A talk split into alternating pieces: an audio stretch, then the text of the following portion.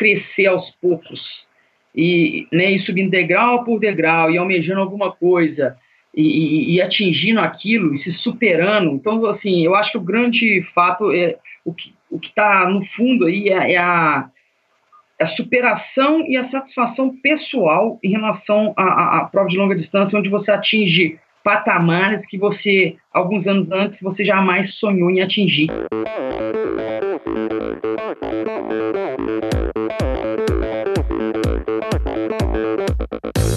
Oi, eu sou a Fernanda Keller. Eu sou o João Amoedo. Sou Poliana Kimoto. Aqui é o Murilo Fischer. Aqui quem fala é Ronaldo da Costa. Olá, sou Henrique Avancini. E, e esse é o Endorfina, Endorfina Podcast. Podcast. Endorfina Podcast. Tamo junto, hein? Sou Michel Bogli e aqui no Endorfina Podcast você conhece as histórias e opiniões de triatletas, corredores, nadadores e ciclistas, profissionais e amadores. Descubra quem são e o que pensam os seres humanos que vivem o esporte e são movidos à endorfina.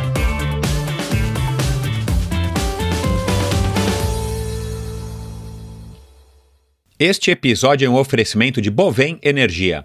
Você sabe como funciona o mercado de energia no Brasil?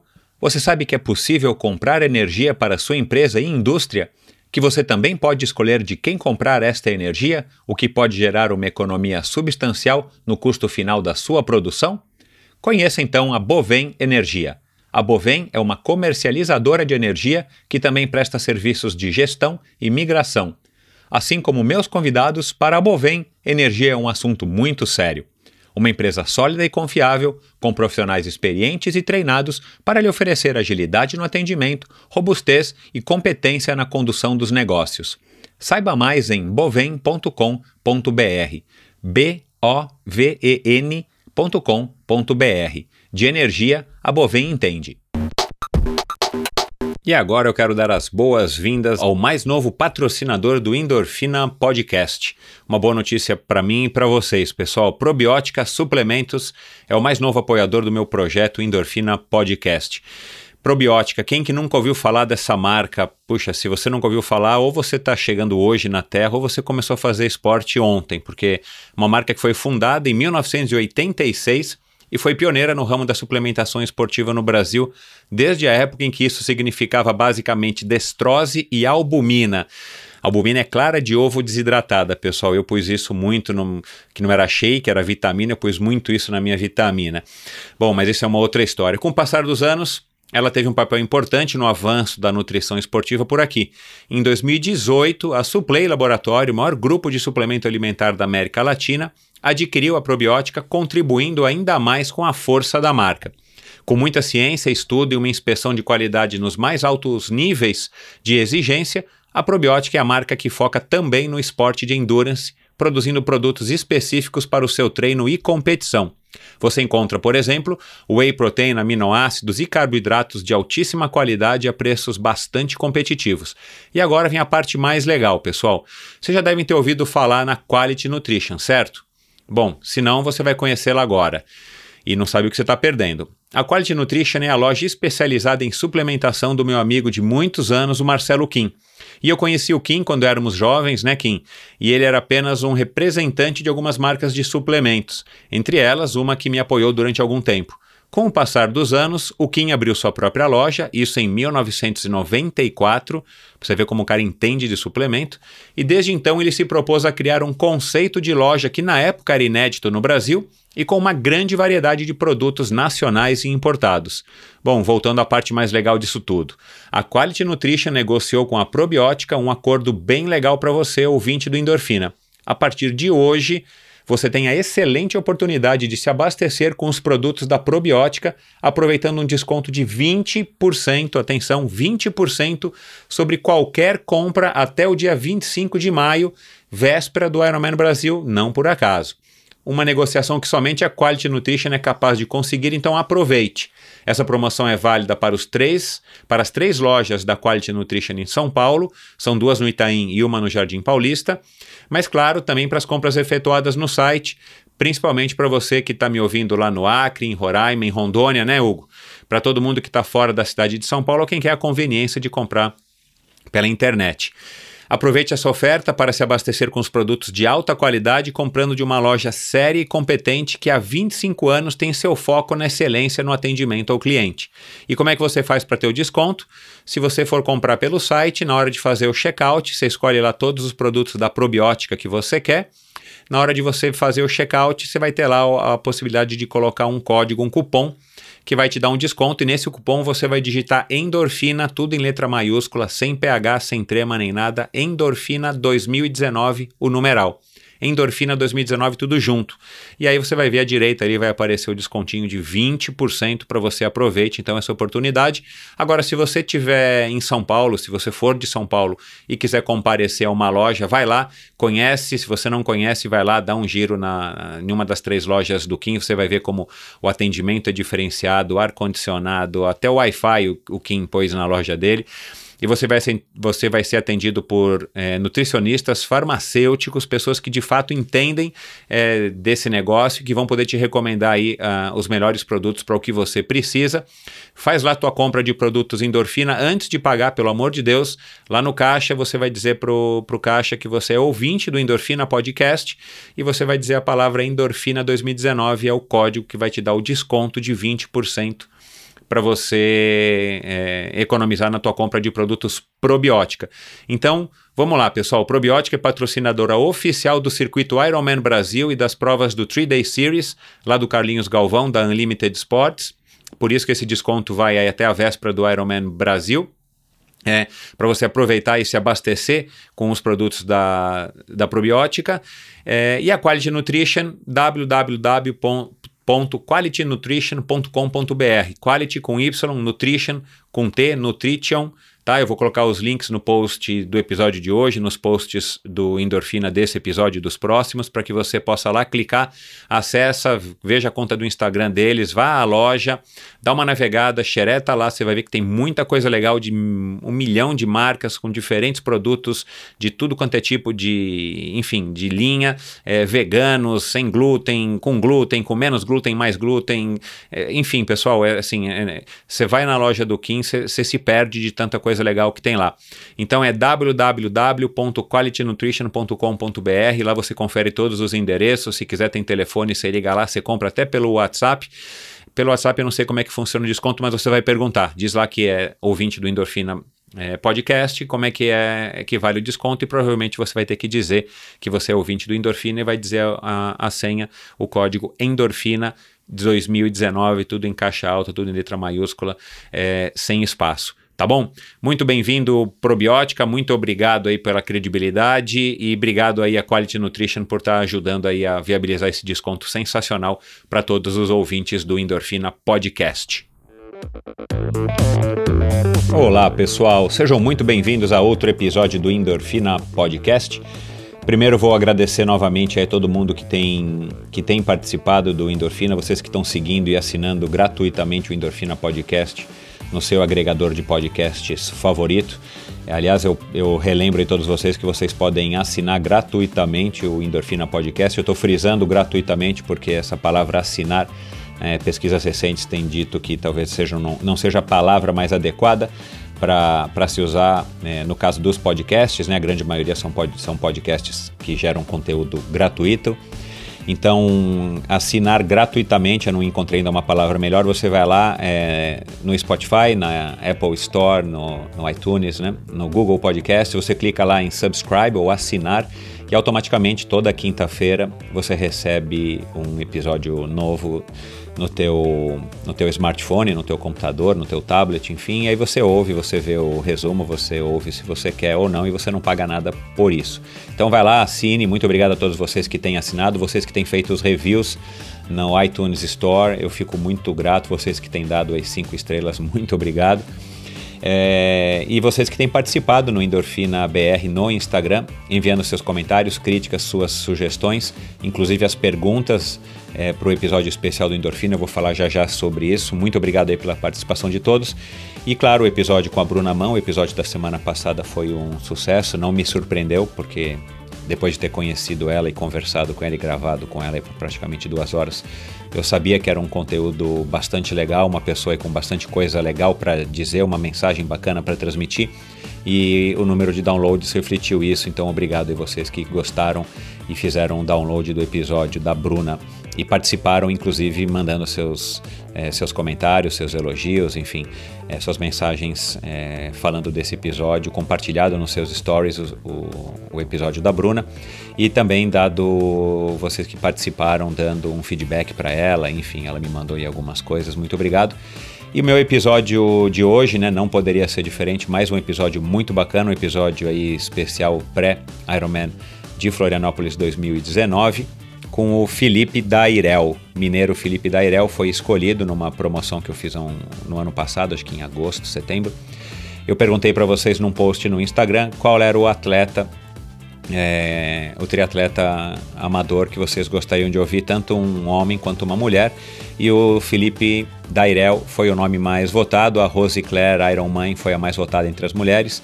Mas por incrível que pareça, pessoal, com o Felipe Dairel foi mais difícil de conseguir a agenda do que com o João Amoedo, nosso candidato à presidência da eleição do ano passado. Se você não ouviu, vai lá e ouça, eu já gravei com ele também e você vai se surpreender com o que você vai ouvir mas com o Dairel foi mais difícil é, do que com o João Amoedo, mas finalmente deu certo. Com a Rose Claire está sendo mais fácil, eu mesmo que me atrasei, me enrolei aqui um pouco, mas a gente vai gravar já já e vou soltar esse episódio para vocês, para que ela conte aí também, é, ela revele por que, que ela foi a atleta amadora mais citada pelos meus seguidores no, no Instagram no ano passado. Mas vamos lá, nessa conversa vocês vão se surpreender como eu estou falando, porque é, é, um cara que ao mesmo tempo ele compete desde 1994. Se vocês seguem ele no Instagram, provavelmente vocês já devem, devem ter visto aí alguma coisa nesse sentido. Mas ele continua competindo uh, até hoje. Ele, ele seguiu aí a tradicional maneira de, da carreira de qualquer triatleta profissional amador. Ele competiu durante muitos anos nas provas curtas, né, até a prova, as, as provas de sprint, conhecido antigamente como short e o olímpico. E depois, quando chegou o Ironman no Brasil, através do Carlinhos Galvão, ele começou a participar de Ironman. E aí viciou e, e enfim, já são 23 é, provas na distância longa que ele acumula e não tem sinais de parar. E aí a gente vai falar sobre é, Ayrton Senna, a gente vai falar sobre a cultura do triatlo, a gente vai falar sobre depilação. Aliás, ele deu uma opinião que eu nunca tinha ouvido e acabei concordando com ele. Eu acho que ele conseguiu resumir aí bem nitidamente o que, que significa depilação para o triatleta principalmente para o triatleta amador, né, já que ele é amador, e vocês vão perceber que é um cara com a cabeça aí bem feita também, é um cara que, é, na minha opinião, ele, a, a imagem dele, essa, esse, esse jargão dele, vocês vão perceber adrenalizado, que é o que ele coloca direto no Instagram dele e tal, é, não condiz com a personalidade dele. Isso não é uma crítica negativa, muito pelo contrário. Ele dá a impressão de que ele é, de que ele é um atleta recente, haja vista a grande empolgação dele. Parece que ele começou a fazer triatlon ontem, mas ele é um cara ao mesmo tempo das antigas, praticamente um contemporâneo da minha época. É, então, assim, é, é, enfim, eu adorei conhecer o cara. Eu acho que foi um episódio vai ser um episódio para vocês muito legal. Foi um, uma gravação que eu fiz que me surpreendeu. E claro, vem bem a calhar aí, ele vai estar tá largando o Ironman de Florianópolis em busca de mais um título de campeão amador ou de campeão da categoria. Vocês vão ouvir aqui uma opinião bem bacana do Felipe Dairel. Espero que vocês é, curtam bastante. E aí, dois recados que eu já dei na semana passada, né? Eu tô tendo aí uma repercussão bem legal, mas estou precisando de mais participação de vocês. O episódio de dois anos do Endorfina que, que é comemorado no dia 2 de junho, né, oficialmente, mas por volta dessa, dessa, dessa semana, do comecinho de junho, eu vou tentar soltar esse episódio especial de dois anos e o convidado é, serei eu, é, a pedido aí de muitas pessoas, eu vou ser o convidado com a participação especial é, de um co-apresentador, quem é que vai bater o papo comigo a respeito dos dois anos do Endorfina, mas quem vai enviar as perguntas, quem vai é, participar é, ativamente do podcast, desse episódio especial de dois anos do Endorfina, é você. Estou convidando vocês, todos que estão me ouvindo aqui agora, para participarem, mandando suas perguntas, querendo tirar suas dúvidas sobre podcasting, sobre o Endorfina, sobre os convidados, é, esses 70 e 80 e poucos convidados, aliás, já que já passaram pelo Endorfina. Se vocês quiserem tirar alguma dúvida ou, matar alguma curiosidade a meu respeito, é, da minha carreira como triatleta, no mountain bike, nas Cape Epics que eu participei, nos próprios Race Across America. Já foram cinco pedalando e dois como chefe de equipe aí do saudoso Cláudio Clarindo.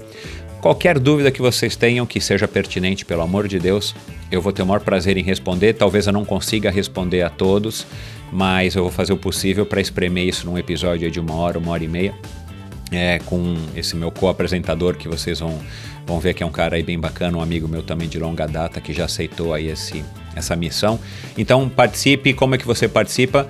Envia sua pergunta, envia é, para mim através do inbox do Instagram, EndorfinaBR, ou através dos comentários, eu prefiro, para que as outras pessoas também vejam o que, que vocês estão querendo saber, para que não fique enviando perguntas repetidas ou através do meu e-mail michel@endorfinabr.com, michel@endorfinabr.com e eu vou ter o maior prazer em estar tá respondendo hum, as dúvidas mais pertinentes e vou tentar montar aí também um, um, um programa mais estruturado para também não ficar uma coisa meio sem pé nem cabeça. Eu vou estar tá tentando responder a pergunta de todos vocês. Então se anime, vai lá, pense. Se você já está ouvindo Endorfina há muito tempo e você já ouviu alguma parte das minhas histórias, é, vai lá e, e, mate a sua curiosidade. Eu vou ter o maior prazer de estar tá participando é, desse episódio, respondendo as perguntas de você e, conver e, e conversando meu co-apresentador, que em breve eu vou divulgar. Eu peço somente que vocês enviem as perguntas até mais ou menos a terceira semana de maio, até para que eu possa preparar a pauta na última semana de maio é, e gravar na última semana de maio. Então eu, eu, não vou colocar por enquanto ainda um prazo limite, mas vai lá, pense agora, dá uma digitada aí, faz um rascunho, me manda aí um, uma, um inbox ou de preferência um comentário nos posts do episódio de hoje com o Felipe Dariel para que eu possa estar tá respondendo, separando essa pergunta de vocês e estar tá respondendo aí no episódio especial de dois anos do Endorfina. Aliás, eu mal posso acreditar. Semana passada também a gente, vocês ficaram sabendo, né? Eu consegui fazer aí mais de 150 mil downloads, para minha surpresa. Só esse ano foram mais de 50 mil downloads. Então aí no, no último nos últimos meses, vamos dizer aí, nos últimos cinco meses, eu consegui acelerar aí um 33% é, é, perdão, 50% no crescimento, né? Claro, é, eu estava com um pouquinho menos de 100 mil, agora estou com 150 e poucos mil. Então, muito obrigado a vocês. O Endorfina só existe, só cresce graças a essa audiência de vocês. Muito obrigado. E para terminar, é, o último, último podcast, a última, última data aí para você participar da promoção que o meu amigo, amigo, amigo, perdão, o meu amigo a Milcar Altemani preparou através do Ship My Bike, a empresa dele, shipmybike.com.br ou Ship My Bike no Instagram. Se você é ouvinte do Endorfina Podcast e ainda não decidiu como levar sua bicicleta para o Ironman de Florianópolis, vai lá no Ship My Bike, confere os preços, as condições, contrata o serviço. Aliás, é, é, ele é transportador oficial do Carlinhos Galvão, da Unlimited Sports, do circuito é, de Ironman do Brasil. Então é, é uma empresa idônea, confiável, uma empresa recente, mas o Amilcar Altemani e os sócios dele estão nessa de esporte faz muitos anos. O Amilcar aí da época que eu, que eu competia, que eu comecei a competir no triatlon.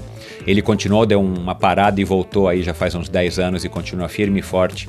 Aliás, foi super bem no Ironman 70.3 lá em Floripa na semana passada e eles transportam a bicicleta com grande diferencial de que eles não desmontam a sua bicicleta, eles não tocam na sua bicicleta, é, ou melhor, sua bicicleta não vai tocando em nada a não ser no rec, é, nos caminhões com seguro que eles têm na frota deles para transportar a bicicleta de vocês. E de quebra, vocês ainda podem levar uma malinha é, para levar uma roupa de borracha, um capacete, uma sapatilha que vocês é, prefiram que vá junto com a sua bicicleta para, claro, aliviar peso e espaço na sua bagagem que vai ser despachada no avião ou de carro, enfim, de ônibus, da maneira que você for para Florianópolis.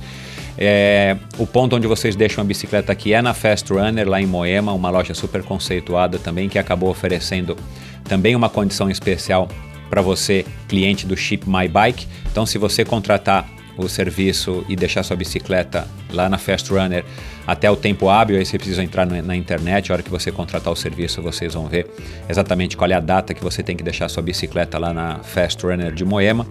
Quando você. Aí você vai retirar essa bicicleta lá na feira da na, na Ironman Expo, você vai deixar a bicicleta na Ironman Expo. Claro que a bicicleta já vai estar tá respingada, se chover ela vai estar tá toda suja, enfim, a bicicleta vai estar tá rodada Eles vão transportar a bicicleta de volta para você aqui para São Paulo. Você vai pegar essa bicicleta completamente do jeito que você entregou, sem soltar nenhum parafuso. O teu bike fit vai estar intacto. Enfim, ela não vai ter um arranhão, aquele arranhão de surpresa, né? Que, enfim, na minha opinião, é, eu acho horrível, né? Enfim, eu fico pé da vida quando riscam a minha bicicleta. Enfim, então você vai pegar sua bicicleta na Fast Runner completamente intacta da maneira que você deixou. E se você quiser aproveitar então a promoção da Fast Runner, com 50% de desconto você vai ter a sua bicicleta revisada, limpa, lavada e ajustada para que você possa sacar, tirar a bicicleta da Fast Runner, então completamente limpa e pronta para que você possa voltar aos treinos e pensando já no próximo Ironman ou na próxima prova que você vai fazer. Então aproveite. É, qual é a parceria que o Amilcar fez é, comigo? Ele vai dar 100 reais de volta para vocês que contratarem o serviço, dizendo que ouviram a promoção no Endorfina Podcast. Então você vai lá no site, contrata, é, paga o serviço, você vai pagar o preço integral do serviço, da, do transporte de bicicletas, tá? Saindo de São Paulo e pegando a bicicleta de volta em São Paulo. Aí você vai mandar um WhatsApp, que está no link do post do episódio de hoje. Você vai mandar um WhatsApp para esse número.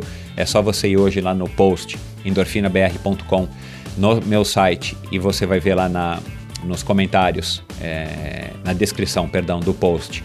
Você vai ver lá qual é o, o, WhatsApp que você tem que passar. Você vai pagar o valor e depois você vai passar um WhatsApp e eles vão te devolver 100 reais. Tá? É um percentual super expressivo dentro da compra total que você vai fazer desse transporte, um transporte diferenciado, um transporte que você sabe que tua bike não vai sem a roda encostando, amontoada em cima, não vai ter nenhuma bike em cima da sua, não é toda envolta em cobertor ou em plástico bolha, você vai ver que a sua bicicleta vai ser transportada como foi aí para o meio de Florianópolis, tá? Pode ver aí com seus colegas que optaram pelo serviço, como as bicicletas foram e voltaram completamente intactas no prazo, sem transtorno nenhum para vocês. Então vai lá, confere shipmybike.com.br, é, shipmybike no Instagram.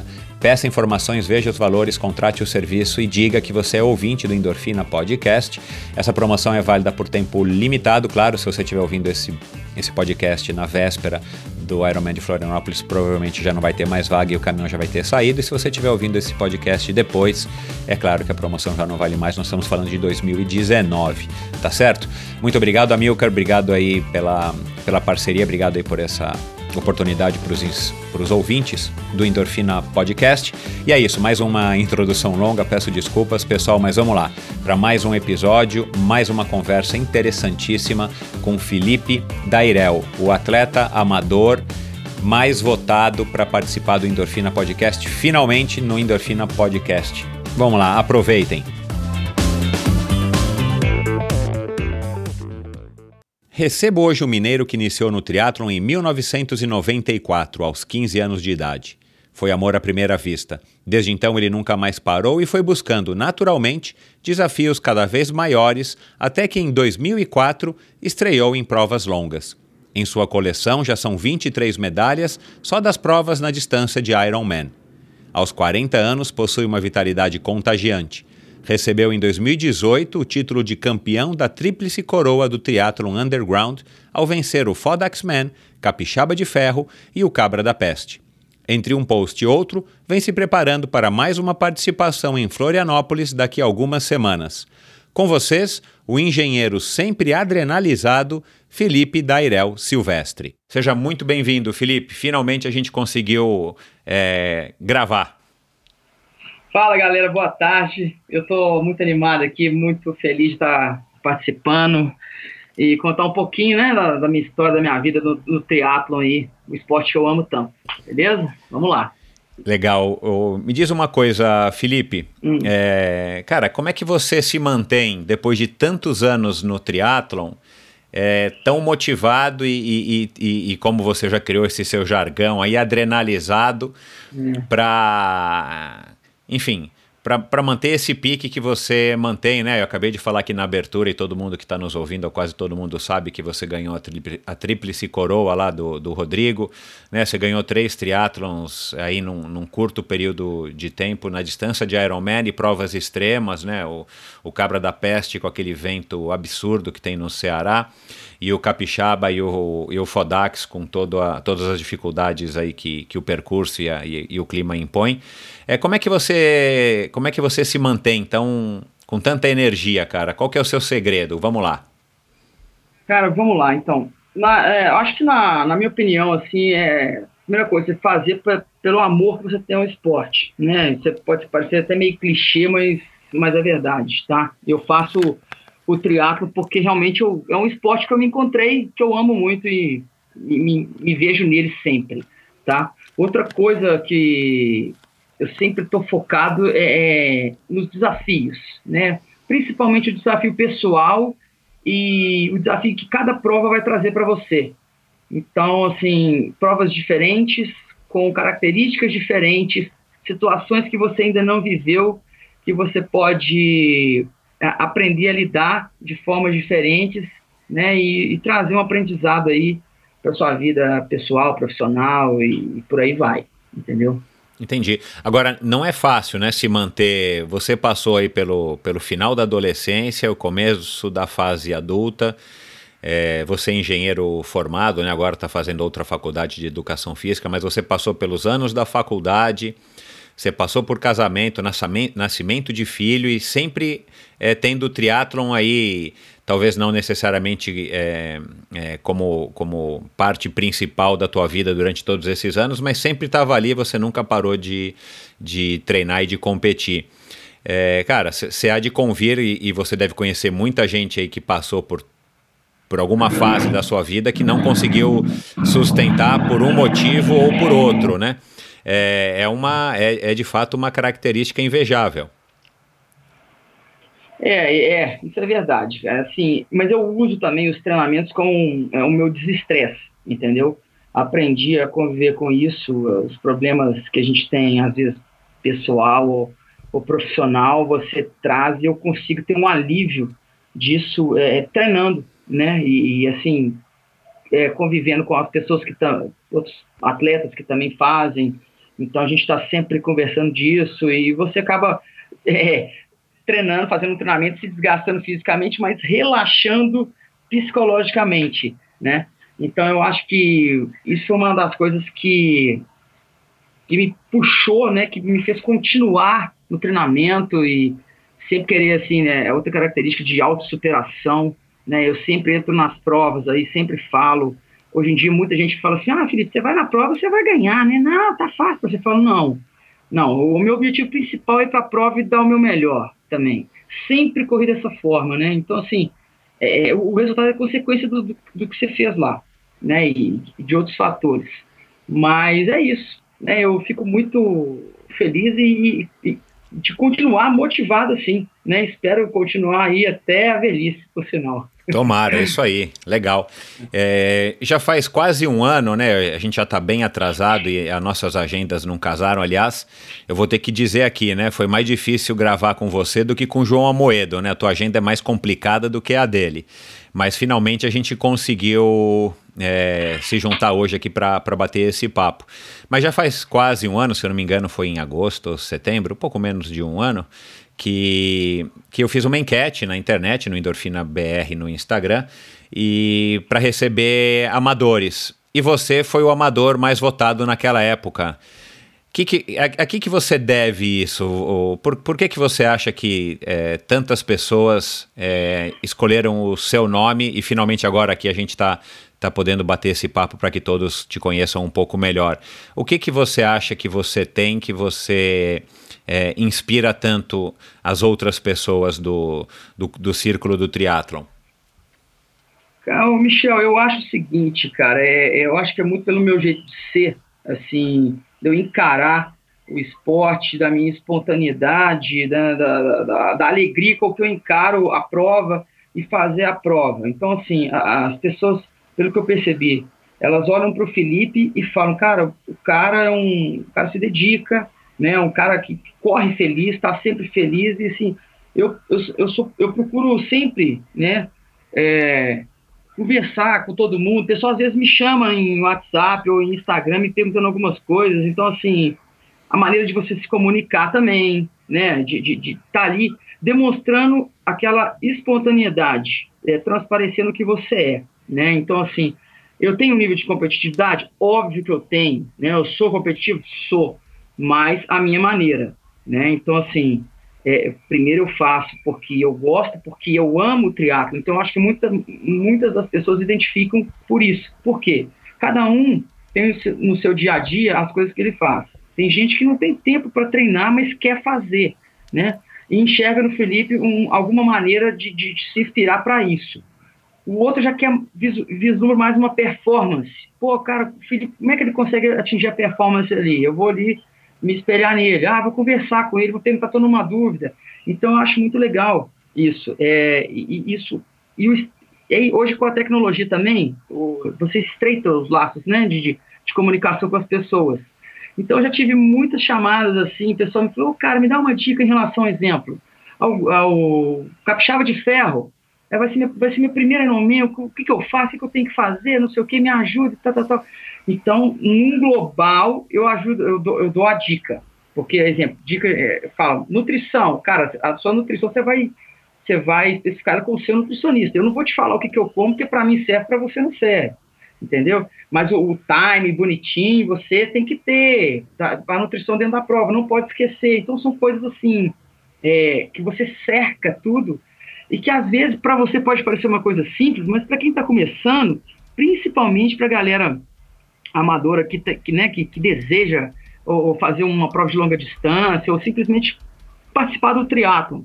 É, é pode ser uma, parece, é, ele fica na dúvida, né? Tem coisas que são complicadas. Então a gente sempre procura estar tá aí de, da melhor forma possível mesmo, é, atendendo a todo mundo e ficando próximo da galera, porque a gente, eu sou mais um, né? Eu me considero assim, o, o amador. Já, quando eu ganhei um amador em Florianópolis em 2016, me perguntaram: você vai ser profissional? Eu falei: não. O degrau é gigantesco, é abissal entre você pular do amador para um profissional. Né? Então, assim, tem muitos fatores nisso aí. Eu me considero um dos maiores amadores, ao pé da letra mesmo, do triatlon brasileiro. Né? Eu, pô, eu, quando eu tinha 15 anos de idade, eu via Alexandre Manzan, é, Alexandre Ribeiro, Armando Barcelos, é, o Leandro Macedo, né, o pessoal daqui de Belo, Belo Horizonte, o Newton Braga Moura. Então, então assim, dentre os Luiz Cata Preta, cara, são os caras assim, Emerson Gomes, e eu fico até empolgado em falar nisso, porque hoje tem gente que começou que não, às vezes não sabe quem são os caras. Marcos Ornelas, e por aí vai. E eu sou fã dos caras, pô. São as minhas referências. Fora os monstros do Iron Man do Havaí de antigamente. Então eu acho que por eu ter essa espontaneidade, né, e esse poder de comunicação fácil com qualquer um, é, a galera se espelha muito e está sempre aí é, buscando alguma coisa que eu faço para tentar atingir o objetivo. Né? Porque se eu conseguir, qualquer um consegue. Isso aí é fato. É, é só ter um pouco de força de vontade e se organizar um pouquinho. É isso. Legal. Já já eu quero saber um pouco como é que é a tua rotina, até para que as pessoas possam, além dos teus posts no Instagram, possam ouvir de você como é que é uma, um dia na, na vida do, do Felipe. É, uhum. Que história é essa de depilação ao vivo, meu? É, aconteceu isso mesmo ou é mais, uma, mais um fake news da internet, meu? O que, que tua filha achou disso, cara? Porque tua filha, não, você disse que tem nove cara. anos, né, cara? É dureza você explicar é. isso para uma menina de nove anos. É, Como é não, que foi? Na verdade, eu acho que ela nem viu isso, cara. Mas é o seguinte, eu, eu faço parcerias aqui em Belo Horizonte também. Hoje, hoje por incrível que pareça, eu tenho, assim, vamos, posso chamar até de dois patrocinadores aí que estão me, me, ajudando esse ano de 2019 a correr as provas. Né? Quem são? Pode falar o nome deles aí. Meus patrocinadores hoje são a Academia Tribeca, aqui em Belo Horizonte, ah, até do, tá. do, do, Luiz Catapreta, filho, cara sensacional, assim, pô, show de bola. E a Exports BH, é, do meu amigo Vitor Alvarenga também, que uma clínica de, de, fisioterapia e funcional aqui em Belo Horizonte, bairro Buritis, que estão aí me apoiando. Então, eu tô, fiquei muito feliz com isso. Né, me, e, querendo ou não, me viabilizaram a competir esse ano. É, fora isso, tem outros apoios. Então, um deles é. É a depilação, a, a depiladora aqui, X lá. É, aqui na, na, em Belo Horizonte. E fez uma parceria comigo e eu tenho que postar os efeitos, porque hoje, o que, que acontece? A galera masculina tem preconceito. Exato. Tem. Mas os triatletas, cara, a gente faz isso, eu faço isso desde 15 anos. Então, assim, você pode raspar, você pode depilar, e toda vez que eu vou lá, o pessoal me chama, oh, mas não dói, mas não sei o quê, aí é aquela zoação. Mas faz parte, entendeu? Então, assim, e ao mesmo tempo eu vou divulgando divulgando o um negócio, e o pessoal adora. Então, não, então, e, é, é legal porque eu acho é, que isso jogo. mostra, é, acho que isso mostra bem a, a, o tipo de é. personalidade que você é, que você é. é. que você tem, né, cara? Assim, você é um cara completamente da comunicação, né? É, exatamente. Sou bem escolar para isso, graças a Deus. Sem problema nenhum. Tá. Agora, já que a gente abordou esse tema, cara, antes da gente começar aqui, que a gente só está enrolando, é, cara, faz diferença pro amador cara,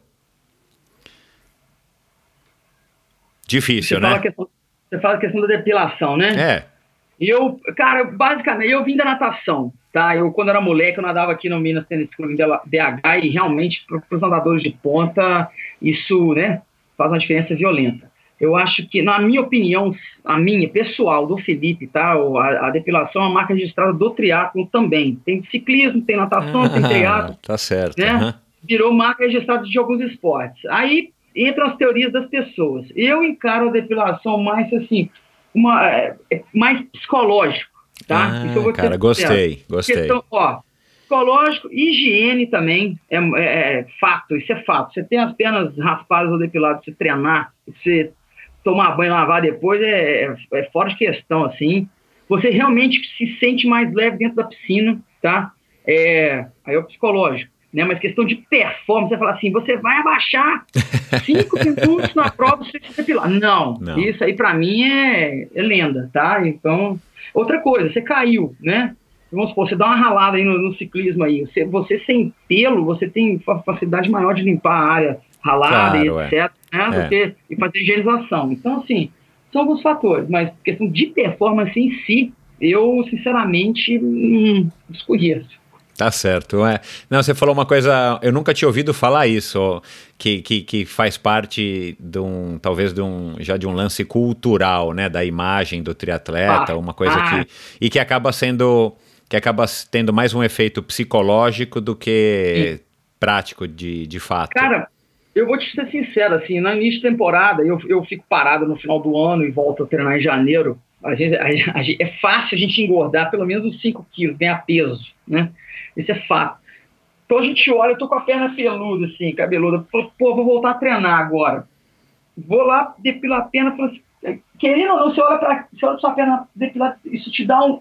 Pra mim, tá? Isso é pessoal meu. É. Isso me dá uma certa empolgação, cara, assim, é. psicológico. E realmente, e, e vou te falar, influencia. Pra mim, adianta, né? Tem gente que não gosta, então aí é de cada um. É, não tá certo, não, mas acho que acho que você acho que você conseguiu acho que você conseguiu sintetizar duas coisas importantes aí nesse, nesse aspecto, cara. Chega de demagogia uhum. de que vai te ajudar na performance, porque é. pro amador, pro profissional até acho ainda discutível. Mas a gente não uhum. vai falar disso aqui agora para não polemizar. Sim, mas sim. pro amador é claro. zero. Agora, de fato, que tem essa história da cultura, né? Do, do e do aspecto psicológico, de fato Sim. é, né? Mas legal. É, você foi um nadador bom? Você nadou muito quando era, quando era garotinho lá no Minas Tênis? Minas Tênis é, um, é um dos clubes mais fortes aí de natação do Brasil, sim, né? Sim, é, sem dúvida. Hoje a equipe principal de natação acompanha eles lá, o, o Sérgio, que é o, o, head coach lá, a equipe é sensacional. Eu vindo, eu nadava fundo, né? Então acompanho muito os moleques lá, uh, Vilarinho, Valente, o Roque os outros. Então, assim, é muito legal. Você vê o trabalho dos caras, é, dá gosto de ver, Michel. Eu, assim, eu tive a oportunidade de acompanhar é, a comissão técnica também, é, é, um trabalho bem legal. Eu, assim, eu nunca fui nadador de ponta, então acho que foi um dos fatores que fez, me fez até migrar para o triatlo. Por quê? Eu me esforçava muito na piscina, não tenho, eu tenho 1,71 de altura e sou meio, né, meio troncudo, vamos dizer assim, um pouco forte, então não tenho um biotipo de nadador me, é, me dava melhor no, no, nos tiros de fundo, né, nas distâncias de, de 800 e 1500 metros. Aí foi natural eu migrar para o triatlo quando um colega meu chegou. Por quê? Eu, na piscina não tinha resultados, resultados é, de campeonato brasileiro. Né? Nadava bem, vamos dizer assim, nível médio. Não era um nadador ruim, mas não era um nadador de, de, de campeonato brasileiro. Ficava pelos estaduais aqui mesmo. Então, assim, quando surgiu a oportunidade de fazer o triatlon e eu a primeira vez que eu caí na lagoa, e fiz um triatlo aqui, que foi o Triathlon Cup em 1994, cara. Fui sair entre os 10 geral da água, fiquei louco. Eu tinha, você imagina? Então. Eu tinha 15 anos de idade, saí no meio de, de, Naquela época largavam que acho que 300, 350 pessoas juntas. Dentre os, o, a elite, né?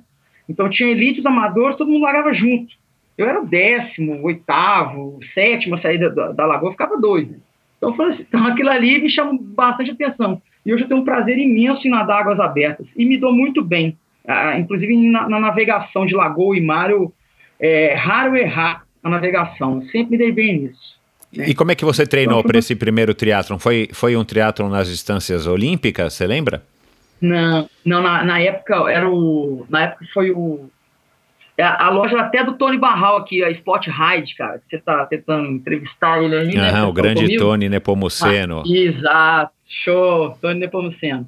Aí era Spot Ride e Castelo Engenharia. Era, uma prova, era um campeonato de distância short, triatlon short, em 1994. Então, assim, foi. Eu, eu, eu nadava, pedalava os finais de semana com a galera da natação e não corria, cara. Então, assim, foi um, foi um caos, né? Na, eu passei até um pouco de mal no final da corrida, eu lembro disso até hoje, nunca vou esquecer. Fiquei tão cansado que na noite anterior eu não, eu não consegui dormir, de tão ansioso que eu fiquei, simpósio. Aí não consegui dormir direito, cara, e fiz a prova, de tanto esforço, acho que eu, domingo eu deitei umas 6 horas da tarde para acordar só na segunda-feira. Mas eu, e aí foi engraçado que ao mesmo tempo eu acordei na segunda-feira e falei assim, que dia que é a próxima etapa? Eu vou fazer isso. E fiquei louco, né? Então assim, desde, desde aquela época eu já me apaixonei pelo triatlo, realmente eu, eu acho que eu encontrei meu esporte ali. E aí, e aí, você já tinha largado a natação ou você voltou lá no Minas Tênis e falou tchau, não, pessoal, não volto mais? Como é não, que foi? Eu Cara, eu, eu, tinha 15 anos, eu continuei na, na, natação do Minas, mesmo na equipe B, né, que era a equipe mais para sócio, era de performance, mas era um, menos, vamos dizer assim, menos compromissada do que a equipe principal. Cara, eu fiquei até os 20 anos no Minas. Eu não, não larguei o Minas, porque o, o treinamento de natação do Minas me dava uma base muito boa para o triatlo. Então, associada à natação do Minas Tênis, eu fazia os meus treinamentos de de pedal e de corrida, naquela época. E, né? e você se adaptou bem à corrida? Não, cara, custei para aprender a correr. Isso foi um karma na minha vida. Por quê? No início, como eu vim da natação e pedalava até razoável e não conseguia correr, eu, eu perdi muitas posições na, na, na, na, etapa de corrida. Até que chegou um ano, eu estava mais ou menos com 20 anos de idade, eu falei, cara, ou eu melhoro essa corrida, ou eu vou ficar do jeito que eu estou o resto da minha vida. Então, a partir daquele ano ali, com uns 20 anos de idade mais ou menos, eu comecei a focar mais nas treinos de corrida, comecei a aumentar a distância, a me esforçar um pouco mais e comecei a melhorar. Né? Então, comecei a ter alguns resultados é, ali de categoria, e foi aí que eu comecei a crescer. Né? Eu, eu, assim, eu tive a felicidade de subir várias vezes em pódio, né? desde o do meu início do triatlo. Mas que eu, que eu considero assim que eu comecei a correr melhor mesmo foi foi com meus 20 anos de idade, mais ou menos, 20 anos atrás, cara. Legal. E, e você, ao longo aí desses, desses, vai, desses primeiros cinco anos, né, dos 15 aos 20, você foi curtindo cada vez mais e você foi, enfim, aproveitando o desafio, né, o triatlon, né, para quase todo mundo aí é, é sempre um, um, grande desafio quando a gente começa e uma coisa que acaba motivando. Eu acho que o triatlon tem muito disso, né, principalmente nos primeiros anos, é, você se surpreende com o que você é capaz e isso acaba te motivando aí a estar tá buscando cada vez um, um, desempenho melhor, não importa o seu nível, ou até distâncias cada vez maiores, né? E hoje em dia está mais fácil disso. Mas é, você já percebeu que era um esporte assim que estava te deixando, é, te dando muito, muita satisfação, né? Muito, muito prazer? Ou foi uma coisa que foi aos pouquinhos que você foi, foi crescendo e, e enfim, é, tendo essa paixão que já faz aí 25 anos que você está competindo? Como é que foi esse, é. esse, esse, amor à primeira vista que eu brinquei aqui no Não, começo? É, o que, que, acontece? Eu acho que o, o triatlo me pegou de, de primeira, cara. Assim, no ano de 94, eu fui, eram quatro etapas essa, esse triatlon cup que tinha aqui. É, na época largava na Lagoa dos Ingleses, Nova Lima, que fica a 25 km do BH Shopping, aqui no bairro Belvedere, e a gente descia pedalando e corria ali no bairro Belvedere. É, eu fui assistir a primeira etapa, a, desculpa, a segunda etapa. Então, assim, na hora que eu cheguei lá e vi aquela galera saindo da lagoa, pegando a bicicleta e descendo a BR abaixo para BH, eu, ali, eu, de cara ali eu já me encantei e falei assim, cara, a terceira etapa eu tô dentro. Aí fiz a terceira etapa, passei mal, falei, eu quero saber que dia que é a quarta etapa. Então, assim, o triatlo, acho que desde o início, quando eu fiz a primeira vez, eu já me apaixonei por aquilo, falei, cara, esse é o meu esporte. Isso foi foi crescendo ao longo dos anos, né? Aí eu fiz faculdade, comecei a trabalhar, trabalhei fora, muito tempo, nunca deixei a minha, minha bike de lado. Minha bike me, me, me acompanhou, pra você ter ideia, até no Oiapoque, lá no Amapá. Já fiquei 45 dias trabalhando lá. é, a empresa que eu trabalhava é, tinha feito os primeiros 50 quilômetros de trecho de asfalto de Oiapoque para Macapá e, cara, era final de semana e dia de semana, de madrugada antes do trabalho, era eu e a bike, porque o movimento de carro era pequeno, então era minha distração naquela época, né? Caramba. Então, assim, é, nunca, nunca me, me abandonou. Então, é, é, só veio a aumentar quando eu formei na faculdade, em dezembro de 2003, eu me propus a fazer o Ironman Florianópolis. Então, tinham amigos meus aqui de, em, em Belo Horizonte, né, que, que, encararam isso aí em 2001, 2002 e 2003, cara. Então, assim, é, na época aí, vou até citar o nome aqui, o Lucas Leão, tá, que hoje mora em Brasília, mas com o João Carlos de Brasília também foram os melhores amadores aí com 20 anos de idade. Isso foi em 2002 ou 3, se eu não me engano. Os caras eram assim, eles fizeram loucura naquela época, né? Então é muito legal. O outro foi o Camilo,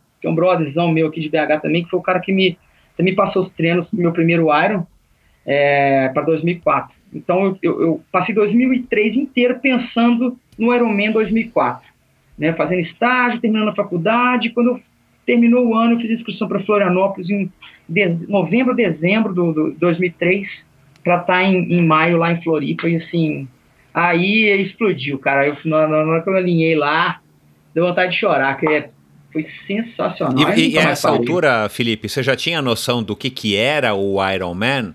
O Iron Man, obviamente, do Havaí, mas assim, de tudo que era essa cena do Iron Man, é, ou ou foi uma coisa que você foi descobrir à medida que você começou a participar do, da, das provas do Galvão? Bom, o que, que acontece? Eu, eu assistia muito pelo. pelo na, naquela época era TV a cabo, né? Não era nem net, era TV a cabo. e, e assim, eu, eu assistia no Sport TV, cara, as reportagens do, do Aeromê do Havaí. É, na época que o Mark Allen era o campeoníssimo, né? Então foi, no, tipo, foi 90, 90, 91, 92, 93, 94 foi Greg Welch, ele voltou em 95 e ganhou. E ganhou seis vezes. Aí a Fernanda Keller dava entrevista, eu assistia aquele negócio, ficava louco, falei, gente, que coisa maluca. Aí o Ironman tinha em Porto Seguro, até então para mim era muito distante. Aí na hora que eu vi os meus amigos fazendo, o negócio ficando mais próximo, eu não tinha muita noção, eu sabia o que era a prova, mas eu não tinha noção de como fazer. Né? Uma coisa curiosa que você já citou aqui no início, hoje é mais fácil da, da pessoa entrar no longa distância porque tem muita informação. Na época que eu comecei, 2003, 2004, básica não tinha, não tinha esse poder de, de, de mídia social, internet, informação. Então, e não tinha muita gente que treinava para isso. Hoje tem, às vezes você pega um, às vezes pilotos de, de ciclistas na estrada fazendo, assim, de triatletas, né, faz, treinando para a área corredor, fazendo treino de corrida ou natação, então facilita bastante. Então, eu fui descobrir o Ironman aos poucos. Eu, em 2004, eu só tinha feito, você tem ideia, triatlon short olímpico até 2003. Em 2004, eu fiz um meio Ironman em Ubatuba, na CIA de eventos. Sim, sim. Cara, eu, assim, pô, não tinha a menor noção de, de dosar esforço nem nada. Então, assim, nadei bem, forcei demais no pedal, andei na corrida, corri, andava e cheguei morto, cansado. Aí já fui para Florianópolis em 2004 e já com, já com uma, uma noção do que, que era longa distância, apesar de eu ter feito apenas um, um meio Iron lá em Batuba. Mas já me ajudou demais, tanto é que se eu, se eu, não, tô, se eu não estou enganado, se a gente olhar aí, a minha maratona no Ironman 2004 foi a sétima da prova. Fiz 3 horas e 9 na maratona, assim. Uau. Primeiro Ironman pedal foi horrível, foi 5 horas e 45, né? Pra, pra, em comparação com o que eu tenho hoje, tá, gente? Pelo amor de Deus, me entenda. Hoje eu tenho uma hora abaixo, mas assim, eu, eu, eu, eu respeitei demais a prova naquele ano. Então, assim, fui aprendendo né, ao longo dos anos e aprendo até hoje. Né? Eu vou te, vou ser sincero, depois que eu ganhei o Amador em 2016, eu errei em 2017. Falei, cara, você tá errando. Presta atenção, cara, aprende, pelo amor de Deus, vamos lá, vamos melhorar isso aí. Então, assim, e o Ironman é uma prova de muita emoção, muitos fatores e que você tem que saber lidar com isso. Não adianta você ir engessado para a prova de Ironman, porque se você for engessado, você vai se ferrar, entendeu? Então, assim, você tem que estar preparado para aquilo tudo e para as condições que vão ter ali no dia, na hora. Se você ver as condições do, do, do clima em 2016, como estava, assim, a largada, tinha neblina no mar. Eu não estava chegando a boia no dia da quando eu ganhei lá em 2016. Então, assim, eu olhei e falei, não, hoje vai ser complicado. Eu estou tão bem treinado, né? Eu estava buscando, na verdade, era o sub-9. Era um sonho que eu tinha de romper a barreira de 9 horas de prova. Porque eu estava muito bem treinado aquele ano, estava muito próximo. O tempo era 9 horas e 9 horas e 4 de prova, estava muito próximo. E eu tinha treinado muito bem a corrida, eu estava muito enfiado. Falei, cara, eu acho que esse ano vai. E foi. Então, assim, com o Ironman eu vim, eu vim realmente aprendendo com experiência e algumas dicas de outras pessoas, outros atletas. Hoje eu me considero um atleta bem experiente na distância, assim, e sei muito bem é, dosar a prova inteira, né? Mesmo você dorme na véspera da, do Ironman, você dorme? Durmo, cara, assim, não durmo cedo, eu não consigo, tá? Eu vou te ser sincero, eu no ano que eu ganhei a prova, fui dormir, eu acho que era quase uma e meia da manhã. Eu fiquei na sala vendo TV, a galera foi dormir pra prova, e a gente acorda quatro, quatro e meia, né? É. Então, assim, foi passando aquele, aquele tempo, eu, tô deitado na sala lá, não consegui dormir. Aí tomei, um, tomei uma cervejinha só para dar uma relaxada e, por fim, lá por uma da manhã eu consegui dormir. Então, assim, mas eu durmo mesmo. Eu acho que é importante para mim, o que eu trago para mim é o seguinte: a noite de. Não é de sábado para domingo, é de sexta para sábado, entendeu? É uma noite, ante, a noite anterior à noite da prova. Eu durmo, eu durmo, tenho que dormir ela muito bem. Então, de sexta para sábado eu venho, durmo ela muito bem, porque no dia anterior à prova, você fica um pouco tenso, querendo ou não, assim, eu já, mesmo eu já estou com 23 provas completadas, sempre rola uma tensãozinha ali, né? Então, assim, às vezes você dorme um pouco tarde, então tem, tem que estar preparado para isso aí. Deixa, deixa eu te perguntar uma coisa. Será que você, é, você consegue é, olhar aí para trás nessa tua carreira aí que já é tão longeva? Você acha uhum. que você é, é, conseguiu chegar tão longe para um amador, né, ainda está aí trilhando o teu caminho, é, porque você progrediu de uma maneira mais natural no triatlo, como você acabou de falar, que você só tinha feito até então é, provas de short e olímpico, quando você estreou no Ironman. É, você demorou 10 anos para largar o teu primeiro Ironman, né? Você foi triatleta durante uhum. 10 anos para largar o teu primeiro tá. Ironman, que para quem é amador, está completamente tranquilo, né? Você não tem pressa, né? E para muitos profissionais também, né? Você pode se especializar uhum. numa distância é, e hoje em dia o esporte está cada vez mais especializado. É, eu acho que é, e é essa outra curiosidade que eu tenho, nós vamos falar mais para frente, mas é legal porque você é um cara que está ativo, atual e, e, competitivo até hoje, né? Ainda com 40 anos de idade, que, que é um marco Isso. também na, na vida aí da gente. Né? Uhum. E você não é mais um garoto de 20, né? Você não é velho, mas você também não é um garoto de 20. Isso. E você, mas você parece que você foi, você passou por todas as etapas do triatlon, que é uma coisa que a gente não vê tanto hoje em dia, né? O Ironman ele cresceu uhum. tanto e ele trouxe tantas coisas boas, mas ao mesmo tempo ele trouxe a, a, é, esse título né, do, do Iron Man, que muita gente quer começar no triatlon e às vezes não vem de nem, nenhum outro esporte é, competitivo e o cara fala assim, eu quero ser um Iron Man. Aí o cara em 10 meses ou em 6 meses, o cara quer fazer um Iron Man e o cara começa no Iron Man. A tua história, né, se a gente for olhar o teu currículo, ele me parece o currículo ideal de um, de um atleta padrão. Você começou completamente descompromissado, vindo da natação, que na Sim, nossa época, né, eu ainda fazia triatlon quando você começou, estava quase, quase parando, mas ainda não tinha parado. A gente vinha de outro esporte. Então você veio da natação, é, que é uma evolução super natural, e aí, claro, você começou a se dar bem no triatlon, porque a natação naquela época ainda pesava muito mais do que pesa uhum. hoje.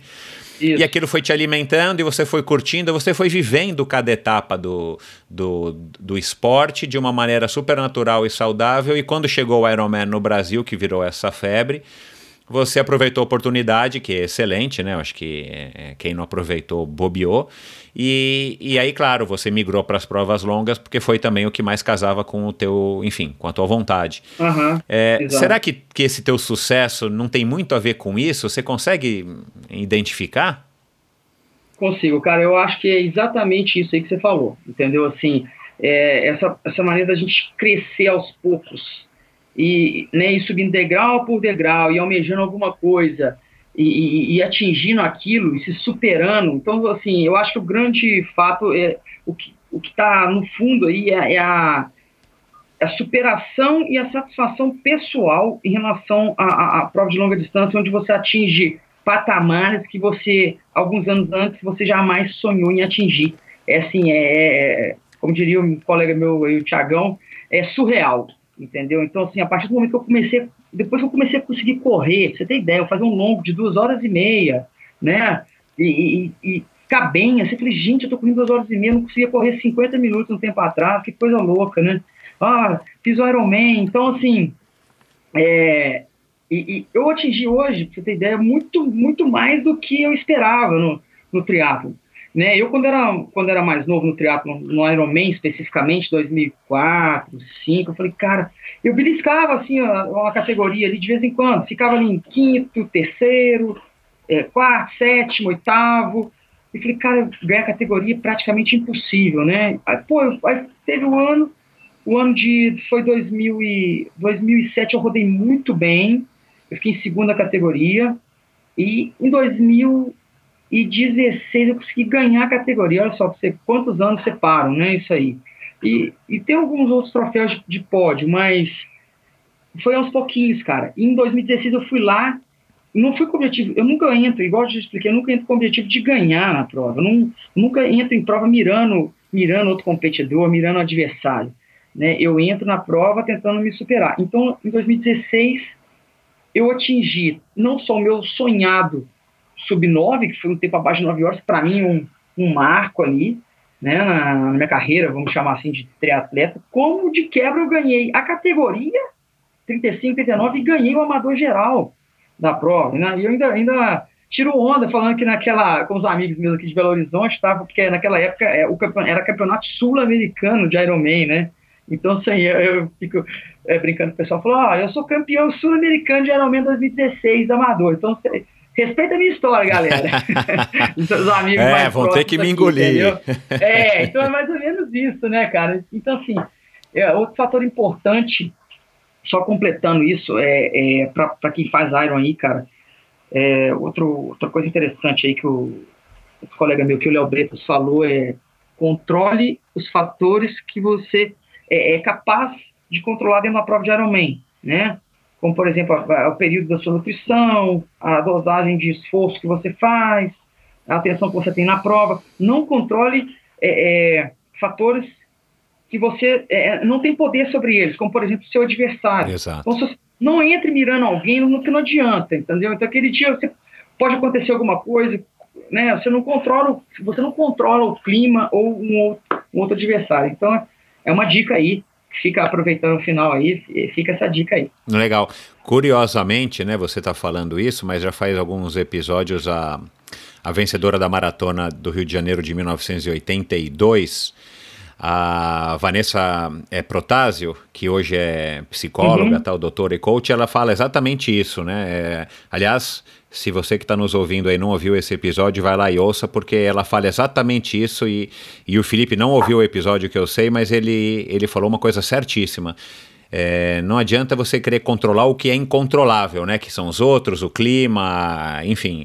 Você tem que Exato. controlar, você tem que aproveitar e focar o teu, as tuas energias para controlar o que você consegue, que na verdade é você, né? Você, você dosar a Exatamente. energia, você conseguir controlar a tua É. alimentação, enfim, porque aí você vai ter certeza de que você fez o teu máximo. E se o seu máximo É. ele foi o suficiente acho- para ganhar do máximo do outro, ótimo. Mas se ele não foi, você fez o teu máximo e tá valendo. Isso, exatamente. Né, eu acho que o, o Ironman é um esporte fantástico, espetacular para você aprender isso, sabe? Ele pega, pega o cara, vamos dizer assim, é, e coloca o cara dentro da humildade, né? Exato, Coloca o é. cara, fala assim, ó, fala assim, meu amigo, senta aqui, calma, não, não, não funciona bem assim, né? O cara, às vezes o cara tá se achando, tá, tá bem treinado, chega lá, fala, não, vou ir bem, vou, vou detonar na prova e tal, não, sei, não é bem assim, né? Então, calma.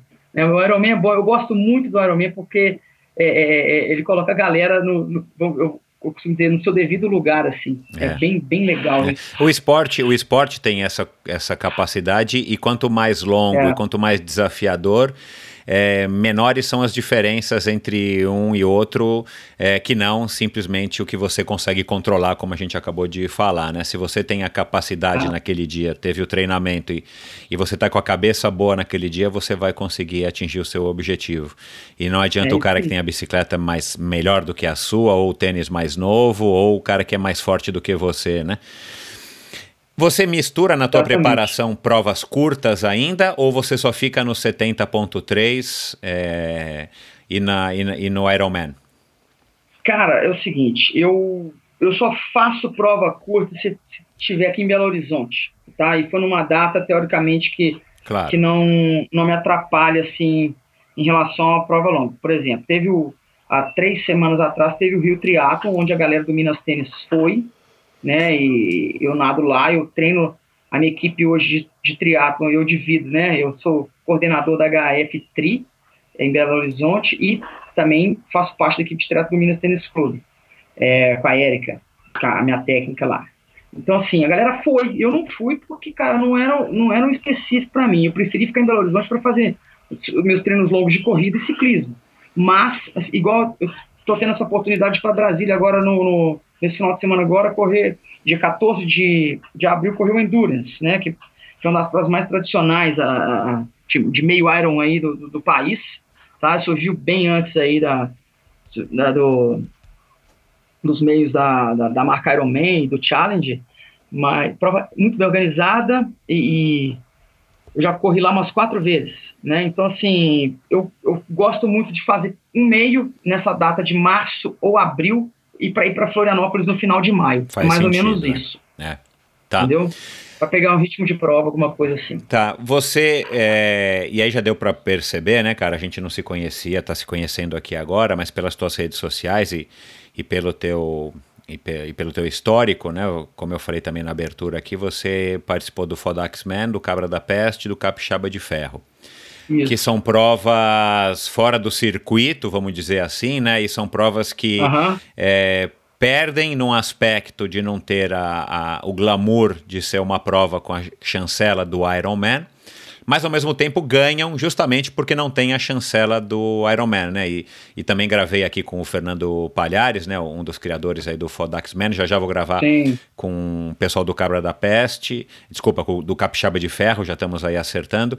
E, e- e o Fernando muito bem disse, né, da- da- dos, dos prós e dos contras e do que, que eles buscam como provas como o Fodax Man. É, qual que é a tua visão? Porque é legal, assim, eu, eu, eu, eu admiro esse teu estilo e que você participa das provas oficiais, e eu não tenho nada contra, muito pelo contrário, né? Eu também sou completamente é, favorável, vem de uma época que não existia prova oficial no, no Brasil, eu acho que isso foi o que fez o triatlon crescer no Brasil, é, as provas que o Galvão organizou, e, mas ao mesmo tempo eu também acho que tem espaço para o Fodax Man, para o Capixaba de Ferro, para o Endurance, para tantas outras provas, as provas do sério, da companhia de eventos, enfim, como é que você, como é que você transita nesses dois meios, o que, que você vê de, de bom em cada um desses lados? Cara, é o seguinte, é, a- as provas da, da marca Ironman, vamos dizer assim, vamos chamar assim, é seria o ápice, né? É onde está ali a mídia, tá a galera mais teoricamente, teoricamente mais forte do circuito, está competindo ali, né? Start List, às vezes, tem muito cara bom, assim, em 2016, é, voltando aí, quando eu ganhei o Amador, porra, eu tava correndo eu tava correndo na, no final e tinham cinco caras vindo atrás de mim que, que tinham- haviam ganhado de mim a vida inteira, né? Então, assim, é, é bem legal isso. Então, é, o nível de competitividade do Ironman é muito forte e é muito legal. Agora, as provas é, é, alternativas, vamos chamar assim, elas te trazem um clima mais suave, cara, uma coisa mais é, é, clima, um clima mais de amizade, né? Mais, vamos dizer assim, mais a moda antiga, sei lá, vocês estão entendendo o que eu estou querendo dizer. Porque você faz, você, pelo fato da prova ser pequena, ali é, todo mundo se conhece, você conversa com todo mundo, a galera chega para você, você faz novas amizades, não que você não faça, me entenda, não que você não faça no Ironman, mas é mais difícil. No Ironman, é, a galera fica um pouco mais isolada, mais concentrada, vamos chamar assim. E o nível de descontração de uma prova não oficial, ele é muito maior, né? Então, já fiz grandes amizades é, é, aí, principalmente, fiz no Cabra da Peste, aí conheci o Peralva lá de Salvador. Ô, Peralva, gente fina, né? Gente boa demais, tem assessoria lá. O, o Betão já conhecia ele, sensacional também. Cara, coroa topzera aí da tia Sônia, da Granola, gente boa demais, cara, e, e projeto social lá. Então, assim, você fica mais próximo das pessoas. É, Capixaba de Ferro, a organização me acolheu de uma forma, assim, que eu, pô, esperava. O Fodax Man, pra você ter ideia, eu, te, eu tava indo, você precisa de um staff, né? Você tem que ter o seu Fodax staff no Fodax Man, senão você não faz a prova. E o Lucas, foi meu, meu staff, mora lá em Floripa, é, a gente estava indo, o carro deu um problema, cara. A gente ligou para a organização, você tem ideia. Pô, é, ligamos pro Felipe Manente, cara. Falei, cara, segura um pouquinho que eu tinha um problema com o carro, cara. E assim, você tinha que fazer parte do simpósio, senão você era desclassificado. Eu consegui chegar lá no, no, no meio do simpósio, né? Mas assim, tem competições que você não, tem isso. Né? Então, tem alguma, essas provas não oficiais, às vezes, elas trazem uma oportunidade de você conhecer e se relacionar com pessoas é, de uma forma diferente, né? Então, do que uma prova oficial, né? Você fica muito concentrado, muito fechado, muito focado. Para você ter ideia, eu realmente, eu até hoje, com 23 provas na distância Ironman, sendo que em Floripa eu participei 2004 até o ano passado, todos os anos, menos 2009, Florianópolis, teoricamente, é uma prova que me dá uma ansiedade. Eu tenho um certo nervosismo na linha de largada, só até o tiro. Bateu o tiro de canhão, acabou. Aí é fazer força. Mas as outras provas eu largo relaxado, cara, sabe? Conversando e, e, e contando casos para as pessoas, mesmo na linha de largada. Não, não bate aquele, aquela tensão né, para largar umas provas. Então é uma coisa que, que veio, que eu aprendi, que veio comigo. Então eu classifico muito bem isso, né? Então eu gosto, por isso que eu gosto de fazer as duas. O Iron Man, a marca, né? A marca Iron Man tem aquela pegada assim de, de, de prova de competição mesmo, para você se testar e um start list muito forte. E as demais é um clima tem competição também, não que não tenha, mas o clima é bem mais é, é, suave, vamos chamar assim, do que o, o, o Ironman em si. Tá. Entendeu? Será, será que você não tem essa percepção porque você também vem de uma época que o triatlon era diferente do que é hoje? Cara, você falou tudo. Falou tudo. Te dá um pouco de nostalgia. Eu Nossa, eu sou um cara completamente old school, sabe? Vou contar mais um caso. Eu estava pedalando com o Bruno Cury, o pessoal deve conhecer ele, foi triatleta profissional aqui é, de, de Belo Horizonte na, nos anos, início dos anos 2000, e ele estava com medidor de potência na, na, na, estrada no domingo. Eu fazendo meu 180 lá, fazendo força, ele foi fazer 60 quilômetros. E eu estava lá, pedalando, no final encontrei com ele, estava junto. E ele, oh, você não usa potência? Não, eu falei, não, Bruno, eu uso sensação perceptiva de esforço. eu não uso Então, assim, eu pedalo na BR aqui 5 a 6 horas fazendo um longo de pedal no sentimento, como os caras faziam antigamente, né? Eu, eu aprendi a correr com o meu relógio, vou fazer, falar mais, Timex Sim. 1992, uhum. né? Então, assim, só no cronômetro. E, e, assim, eu gosto disso. Ah, se é antitecnológico. Não, não é isso, gente. Não é. É porque eu gosto, é uma coisa que, que me dá prazer, assim, e, e eu gosto de sentir muito as respostas, sempre falei isso, as respostas que meu corpo me dá durante os treinos. Por, por quê? Para me conhecer cada vez mais. Né? Então, assim, é, é uma, uma coisa bem legal. Então, essa, essa parte de você falar assim, pô, você é o discurso, você é a raiz, né? Igual eles falam hoje. Você é a raiz. Eu gosto disso. Então, é, é, é, é por isso. É, isso que você falou é muito legal também. Né? É uma, por isso que eu curto muito o triatlo, porque eu levo isso, eu trago isso desde o início, desde 94 até hoje. Tanto é que você vê que, quais são as minhas referências, que eu já citei. né? São todos os caras feras da época de no, da década de 90, né? Tanto do, do, do, nacional quanto do Ironman, né? Eu não tenho, você tem ideia, eu não tenho nenhum ídolo. Eu, eu falo assim, nossa, esse cara é. Eu falo, não, o cara é realmente ele é um cara extra. Tipo, o, o Frodeno, o Gomes, né? Na distância olímpica, os Brownlee, mas eu não tenho esses caras como ídolos, vamos dizer assim, né? Os meus ídolos são, da, da são caras da década de 90. Né? Legal. É isso aí. Como é, é, como é, que, você, como é que você viveu é, o passar dos anos, é, a evolução ou a mudança do triatlon, né? Porque você começou, é, logo em seguida o triatlon já foi promessa para as Olimpíadas, aí ele estreou nos Jogos Olímpicos, aí o vácuo já estava instituído. Uhum. No Brasil teve uma época aí de, de baixa, né? Eu acho que você ainda pegou uma época meio é, assim, como eu venho de uma época um pouco mais antiga, acho que ainda você começou numa época que o triatlon já estava mais ou menos, mas depois veio o boom em 2001 com a prova do Galvão lá em Florianópolis, e aí você uhum. pegou todo esse triatlon, vamos dizer, moderno pós Ironman de Florianópolis e que virou e se tornou o que é hoje uma coisa é, dentro do, de uma coisa pequena é super popular, todo mundo já sabe o que, que é um Ironman, né? E é, sai no uhum. jornal, tem tem até condomínios aqui no interior de São Paulo que divulgam que tem circuito de triatlo, enfim, o triatlo virou uma coisa mais mainstream do que era antigamente, né? O relógio Sim. Timex de 1992, ele ganhou o punho de vários executivos por aí e tal. Hoje em dia a Timex, não sei, ainda existe, mas está fraca, o negócio agora é Garmin e Polar, é. né? Ter relógio grande. Exato. É, vo Exato. Você, você foi vivendo isso e foi se adaptando ou também teve algum momento que você achou que o triatlon estava ficando, vai, pior do que ele estava antes quando você começou? Ou você não sentiu?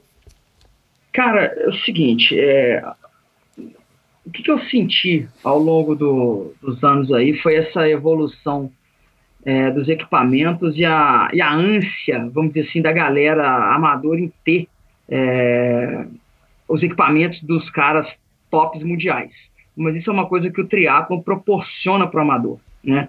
Por exemplo, um cara que corre automobilismo, ele às vezes ele nunca vai ter o equipamento de uma, que tem numa equipe de Fórmula 1. Já no triatlon você consegue. Então a galera almeja isso, né? Vê e quer, quer ter.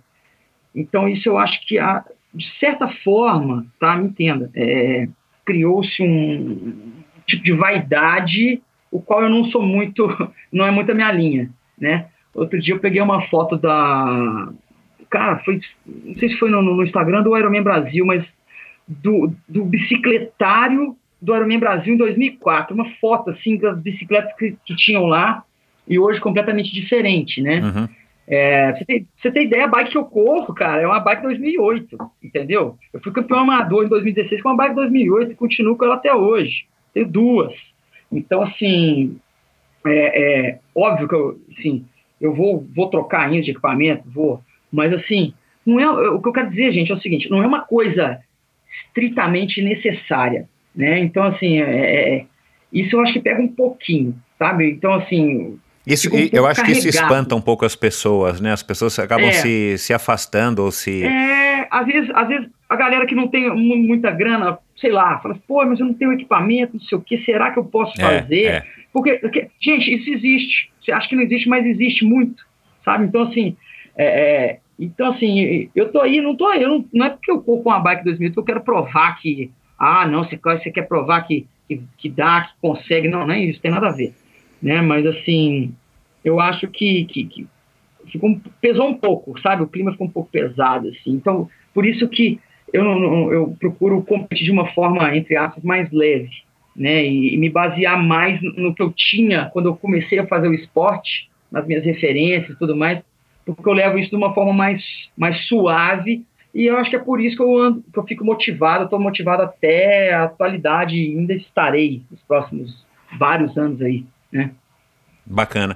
Me diz uma coisa, é, conta aqui um pouquinho para a gente como é que é um, um dia na vida do. Uma, uma semana aí de treino na vida do, do ah. Felipe. Você é, tem que acordar de madrugada também ou você já está acordando às nove é. para treinar até o meio-dia, depois Cara. tomar uma massagem, dar uma Não, sonequinha para fazer a sessão de corrida à noite? O que, que acontece? Eu, eu, eu acordo de manhã cedo e vou para o treino de corrida ou de, de pedal Tá? Hoje, hoje eu adaptei aqui em Belo Horizonte desde 2000 e 2015, início de 2015, final de 2014, início de 2015, um, a fazer pedal indoor. Naquela época ninguém fazia, eu fui até um pouco criticado em relação a isso. Pô, você pedala dentro de academia? Eu falei, pedalo. Hoje eu tenho o apoio da Power Cycle aqui, que é uma excelente academia em Belo Horizonte, tem excelentes é, equipamentos, então, assim, me supre perfeitamente, né, questão de logística, hoje o pessoal pedala muito dentro de casa com, com os sistemas que tem, esses rolos smart, eu gosto de, de ir para academia mais por questão de, de, de, dar uma esparecida, né, então, assim, acordo, terça e quinta eu corro, quarta e sexta eu pedalo cedo, aí vou organizar as minhas coisas aqui de, de, de agora de faculdade, de, de, trabalho aqui na, na equipe de triatlon, nado na hora do almoço aí com a equipe do Minas, segunda, quarta, sexta e terça e quinta eu treino sozinho. Nado todos os dias. Eu vim, como eu vim da natação, eu gosto de nadar de segunda a sexta. E o treino de assim, ano eu não estou fazendo musculação, mas assim, eu me proponho a fazer musculação no, no, no, final do dia, né? Então, a parte da tarde aí minha fica mais no final do dia é, para musculação. E também tem os, as obrigações de pai, né? Querendo ou não, assim, eu tô. Eu separei o ano passado, então assim, eu tenho algumas obrigações com a minha filha que eu tenho que atender. Graças a Deus eu consigo é, suprir isso aí, porque família é base de tudo, então assim, tem que passar exemplo, né? Não tem jeito. E nos finais de semana, Michel, são os meus longos, né? Eu, eu acostumei, tem gente que não concorda, assim, que não faz, não faz isso, mas eu acostumei até pela rotina que eu tinha, na época eu trabalhava como engenheiro, é, o final de semana era o tempo vago que eu tinha, eu, fazia, eu faço meu longo de corrida no sábado e o longo de ciclismo no domingo. Mas por que isso? Por que, que você não faz o contrário, se no triatlo é o contrário? Porque no domingo a BR aqui onde eu pedalo, é, o movimento de carro é menor. Então, assim, eu procuro estar na estrada com, vamos dizer assim, as condições é, é, de menos risco possível. Isso, menos risco, né? é. Isso, é porque sempre tem risco. Mas então, assim, pedalo na, na, parte da estrada onde é mais reta, onde as curvas são mais abertas, não desço para uma. É, do, do, quem conhece aqui da região do Alphaville para Ouro Preto, eu não gosto muito, porque é um pouco sinuoso e o acostamento é mais estreito. Então, e fico ali no domingo cedo, porque o fluxo de carro é menor, entendeu? Então, é mais ou menos isso, né? A rotina aí de. E segunda-feira, teoricamente, é meu off, mas eu nado. Então, assim, você... ah, Felipe, você tem off na semana? Não eu faço um regenerativo ativo na natação, né? Então, assim, acostumei, tá, gente? Quem, isso é questão de, de, de, de costume de cada um também. Antigamente, segunda-feira, eu não fazia nada. Mas hoje eu não consigo ficar parado. Então, assim, eu preciso de, pelo menos ir dar uma nadada para soltar as pernas e, e, e, dar uma movimentada. Mais ou menos isso. Bacana. É, qual foi a prova mais difícil de todas que você fez hoje? Na tua percepção, naquele momento, a prova que você mais, mais vamos dizer assim, sofreu, mais teve dificuldade? Cara, isso aí tá aí uma, tá uma boa, boa pergunta. Eu vou te, eu vou te ser, eu vou fazer um, um, assim, um comparativo, tá? É, questão de dificuldade, assim, eu acho que o Cabra da Peste em Fortaleza, pelas, pelas condições é, é, rústicas da prova, da região do, de clima, cara, é assim uma prova muito desafiadora. Sabe, já corri o Ironman em Fortaleza, mas o Ironman tinha uma estrutura é, né, mais maior, vamos chamar assim. O Cabra da Peste uma estrutura menor e, e tá ali com o mar de manhã no Cumbuco agitado, correnteza, vento no ciclismo, clima super seco, é, eu tinha que parar para poder me hidratar e jogar água no, no, corpo. Parava a bicicleta, tinha um momento que eu parava a bicicleta na prova e, e a corrida você ainda corre debaixo de um sol, de um calor assim muito forte, né? Então é um desafio muito grande. O Fodax Man me chamou a atenção pela, pela, pelo ser um extreme triathlon, né? Você, subir Serra do Rio do Rastro pedalando e o Morro da Igreja no final da maratona, um calor, um ano que eu fiz fez um calor, o ano passado nem tanto. Eles pegaram chuva e frio no final, mas o ano que eu fiz foi, assim, me desafiou muito a prova, a questão de, de, altimetria, né? E de dificuldade, sim, que eu posso citar em Floripa, eu vou antes, antes o Capixaba de Ferro.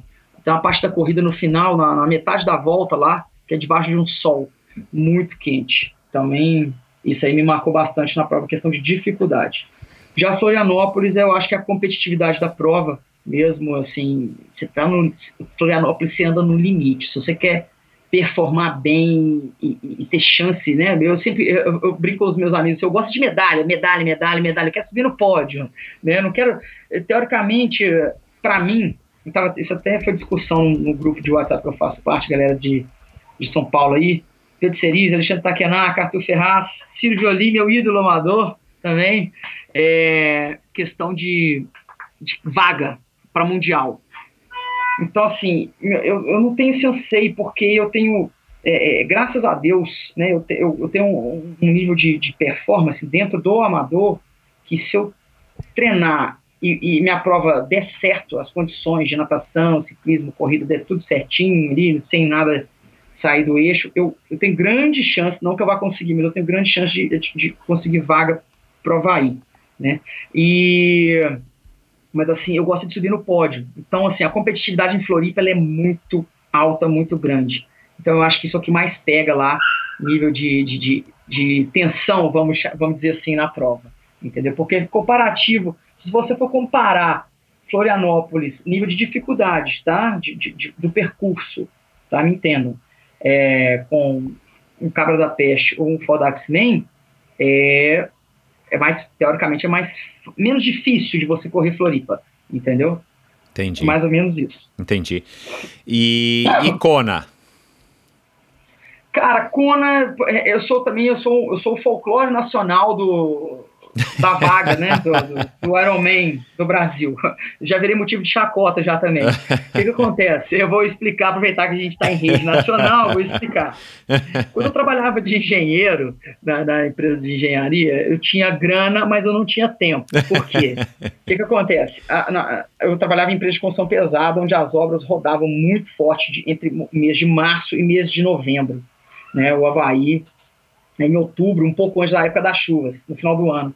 Então eu não podia chegar, estou numa obra no interior do Ceará que eu trabalhei, no interior de Rondônia que eu trabalhei, chegar para o meu chefe e falar, seu chefe, deixa eu tirar férias aí, uns 15 dias de férias, que eu vou ali no Havaí competir o Mundial de teatro. O cara, o cara ia olhar para mim e falar assim, não, você pode passar na RH se nasceu sua carteira lá, né, e beleza. Isso. Então assim, não dá, cara, a gente tem que ter o pé no chão, né, então assim, aí a partir de um momento eu, eu, eu, eu saí dessa área de engenharia, abri um negócio, meu que não deu certo, foi uma locadora de carro, fiquei com ela cinco anos, mas no final não deu certo.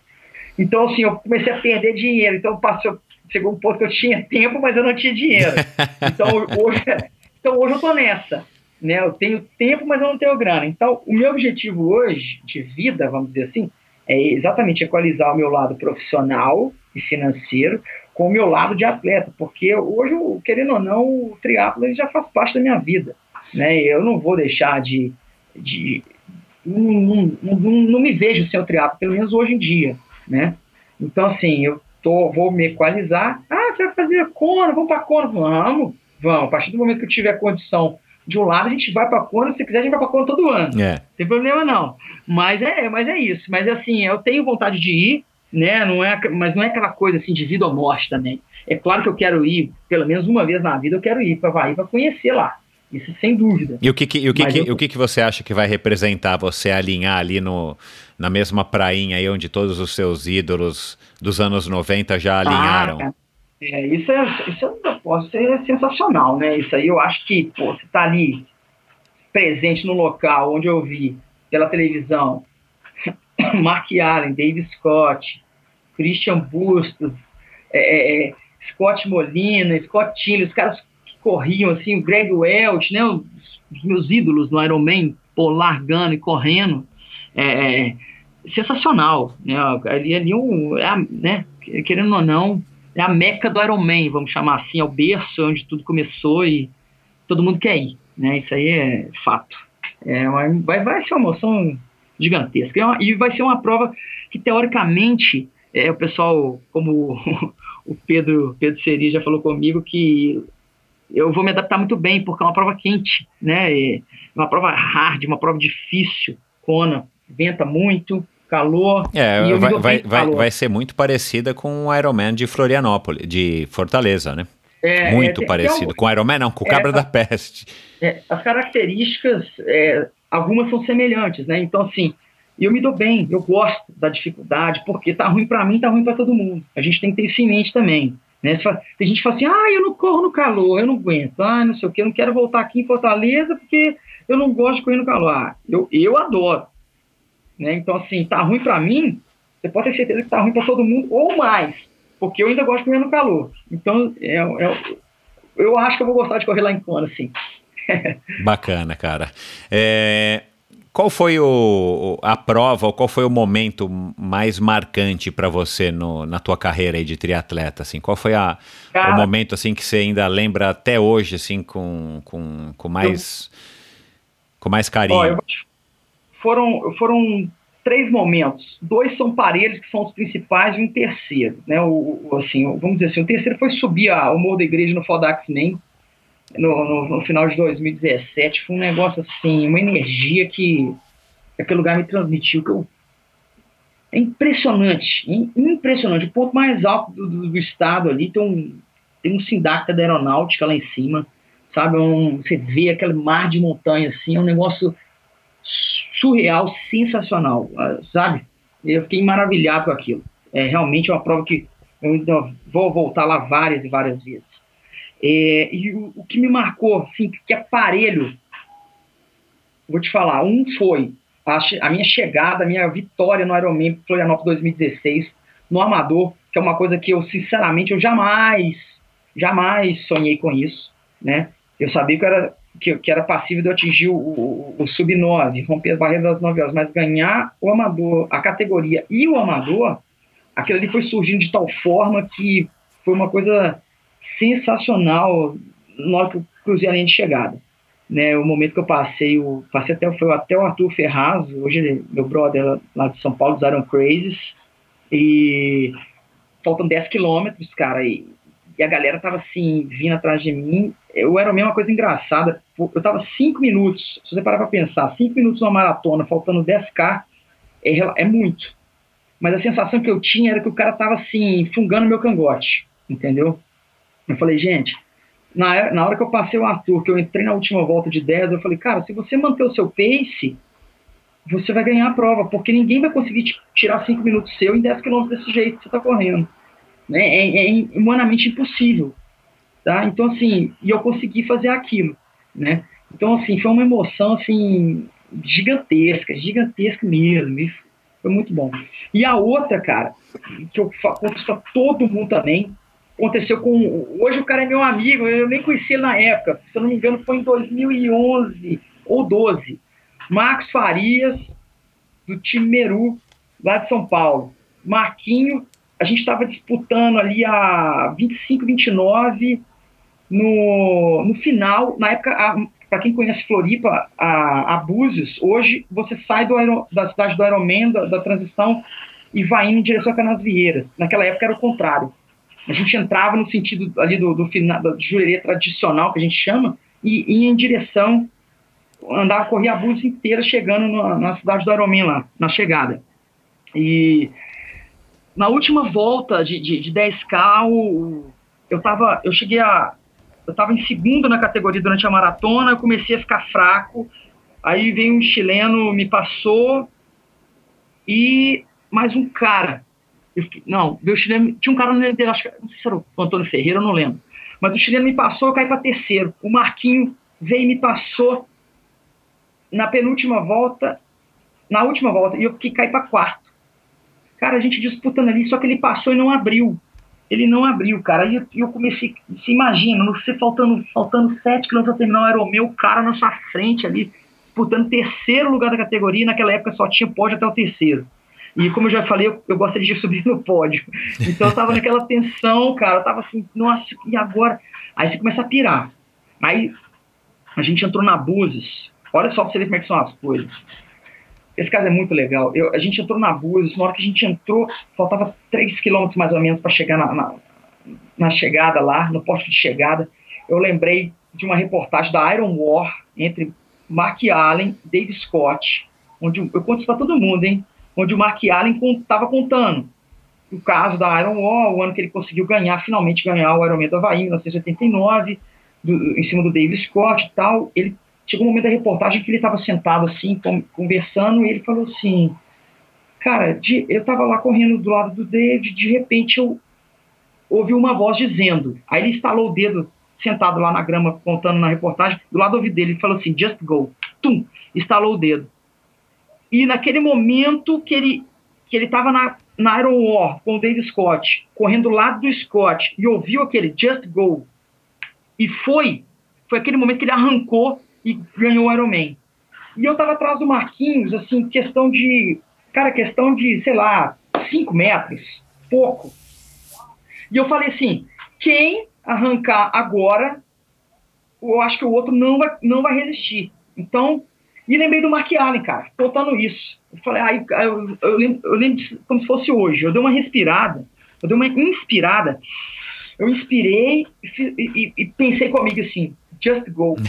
Ótimo. Cara, bicho, eu dei um tiro, eu dei um tiro nesse último, nesses últimos 3, 2, 2 3 quilômetros ali na Búzios, cara, que, que na hora que eu arranquei o Marquinho, na mesma hora ele, puf, ele parou. Parou assim, né, que eu falo, ele diminuiu o ritmo, ele, ele soltou. Então, assim, ele reduziu e eu fui apertando, cara, eu mantive o ritmo que eu dei o tiro do, do início até a chegada.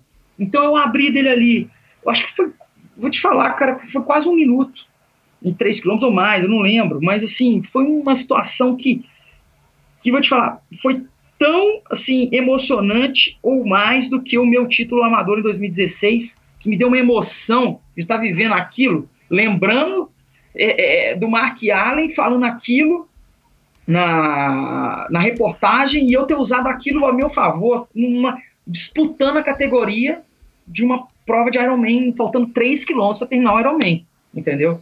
E anos depois eu tive a felicidade de conhecer o Mark Allen lá, que ele teve em Florianópolis, cara. Eu falei assim, cara, é, é, é a lenda viva está na minha frente. Então, assim, outra, outra emoção, assim, sensacional, assim, que, que eu vou levar na memória por, pro túmulo. Nossa, eu conheci o Mark Allen, cara. Eu ainda mostrei lá, estava lá no aeroporto, ainda mostrei meu troféu de, de categoria para ele. Ó, oh, parabéns, tá? Então, assim, foi muito bacana, cara. Foram esses momentos assim, que, que mais me marcaram mesmo na, na, na, nas provas de Ironman ao longo da minha carreira aí. Pô, essa história do Just Go é é, vai, Não, é, é, folclórica já, então. Cara, isso é sensacional, cara. Nossa. Isso aí me dá, isso aí me deu um gás, assim, que eu, eu nem sei de onde que eu tirei. É, o legal é isso na hora quando você acha que está cansado, depende se você. O, seu, o, nível de poder de concentração que a gente tem, ele é tão alto e a gente não sabe que a gente tem isso. Se você consegue trabalhar isso, é, eu acho que por isso que eu me dou bem no longo distância. Eu, eu tenho um poder de, de, de concentração, é, é, principalmente na maratona, que, que me favorece em relação aos outros. Né? Então, assim, você entrando no, no, em alfa, você consegue desembolar muito bem isso aí, sabe? É muito legal. Bacana. É, qual que é a tua qual que é a tua relação com as redes sociais? Você posta bastante, né? Você, você é bastante ativo é. e, como você já falou aqui no comecinho também, você acaba postando aí das, das empresas que te apoiam e tudo mais. É, co, co, como é que você enxerga isso? Você, você curte? É mais ou menos? É meio Cara, trabalho, meio obrigação, meio... É, lazer. na verdade, na verdade é isso tudo que você está falando, entendeu? Assim, o que, o que, que eu posso dizer? É, em 2016 eu fui para eu tinha trocado meu telefone celular porque o meu era antigo, não tinha jeito de, de colocar o Instagram. Aí eu troquei o telefone dois meses antes de Florianópolis. Aí coloquei o Instagram e fui. Eu tinha 250 seguidores naquela época. Só para você ter uma ideia do termômetro, tá?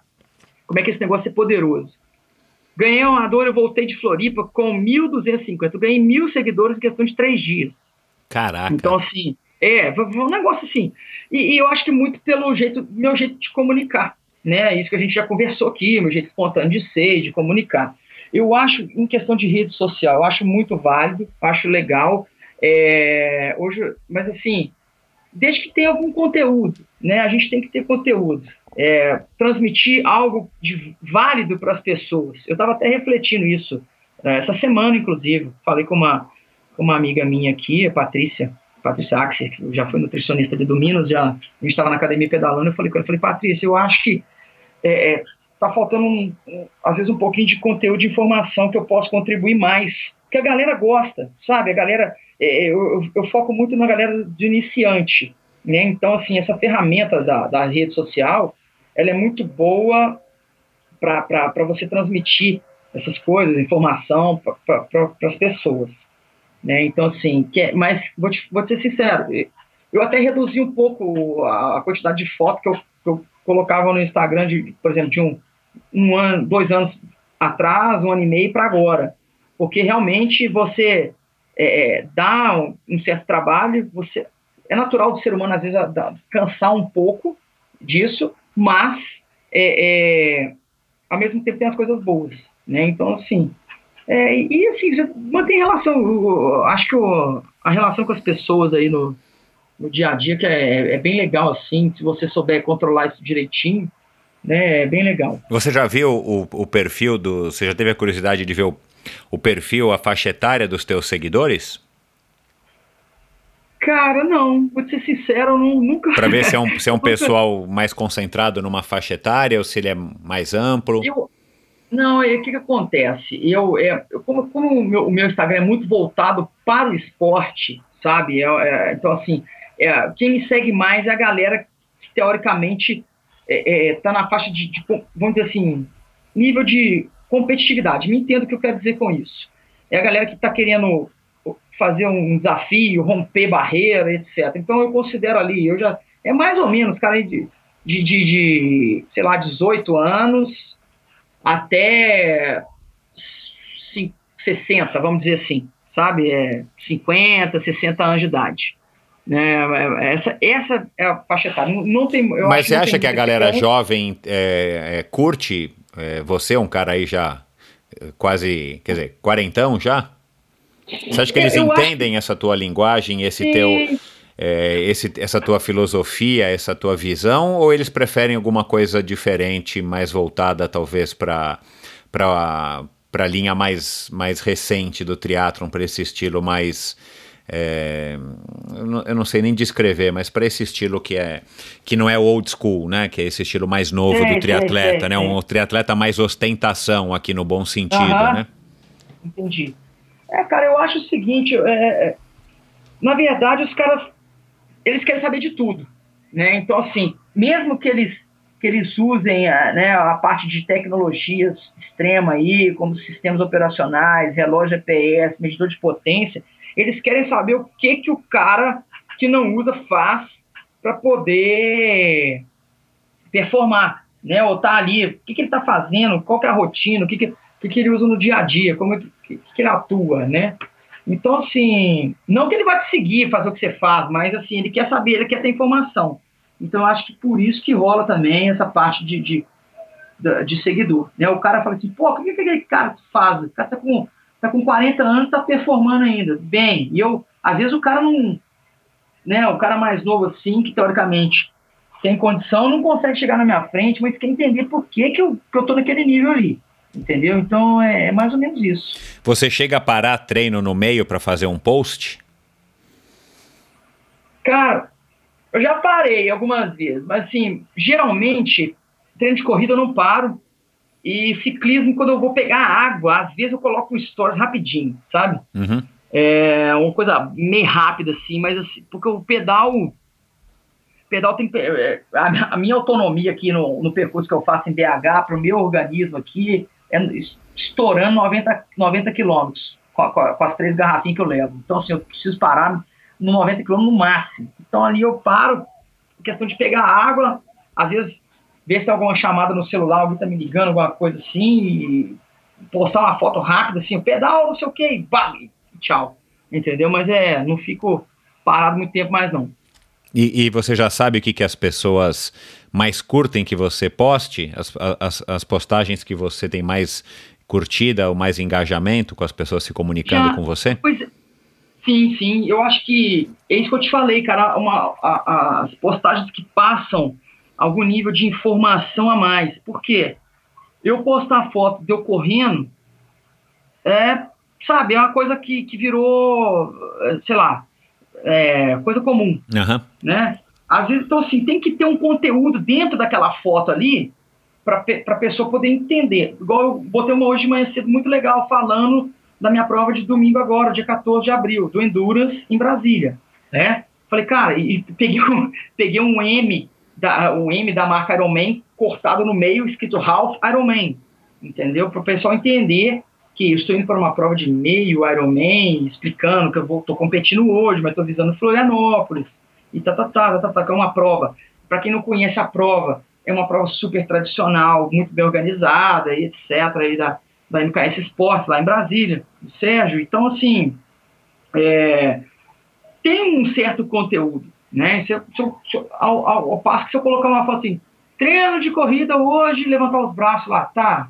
Então, assim, vai ter, óbvio que tem curtida, mas assim, que a galera vê e tudo mais.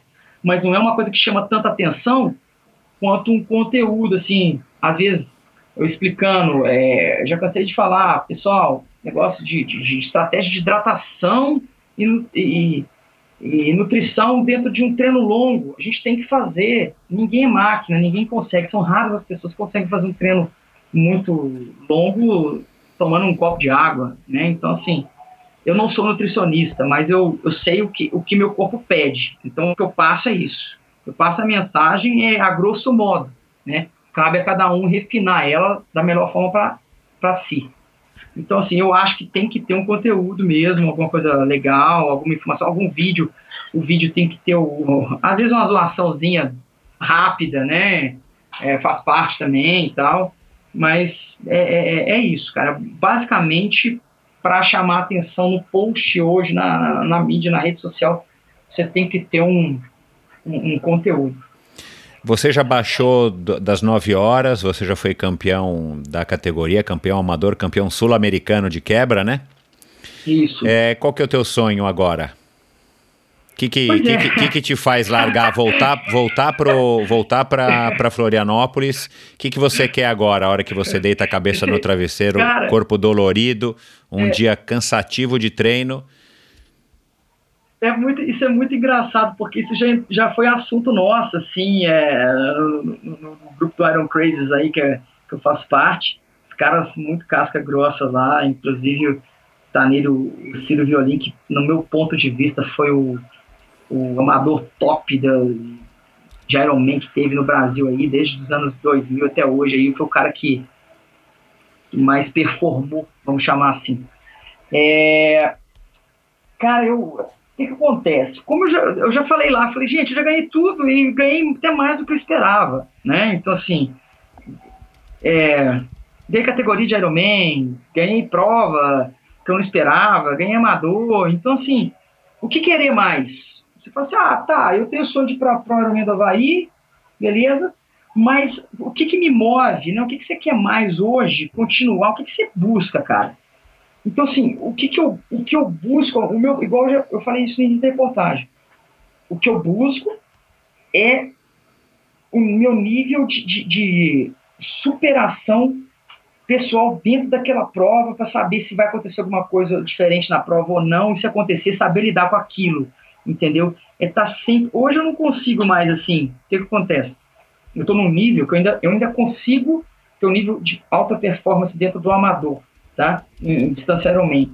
Então, eu não consigo fazer uma prova fraca, vamos dizer assim, a não ser que eu, que eu tenha ficado doente muito tempo tal, e tenha tirado completamente de cabeça a performance. Mas hoje, eu entro numa prova para fazer a, o meu melhor, me desafiar e ter a melhor performance possível. Então, assim, o ano passado, eu fiz 9 horas e 11 minutos de prova não considero, dentro do que eu já executei em Florianópolis, em comparação com o meu melhor tempo, não considero um tempo que foi bom, né? Esse ano, eu estou curioso para ir. Já, olha só que legal, já estou já curioso para ir porque eu estou treinando muito bem o meu ciclismo, estou nadando bem, estou com o ciclismo muito afiado, principalmente nos longos, ainda vai crescer, vou crescer mais, o ciclismo vai melhorar e a corrida também vai melhorar. Então, assim, o meu nível de corrida pra, para uma prova de Ironman hoje, ela já está quase no top, mas ela ainda vai melhorar. Então, assim, eu estou curioso para saber se eu vou conseguir ali beliscar o sub-9 de novo, né?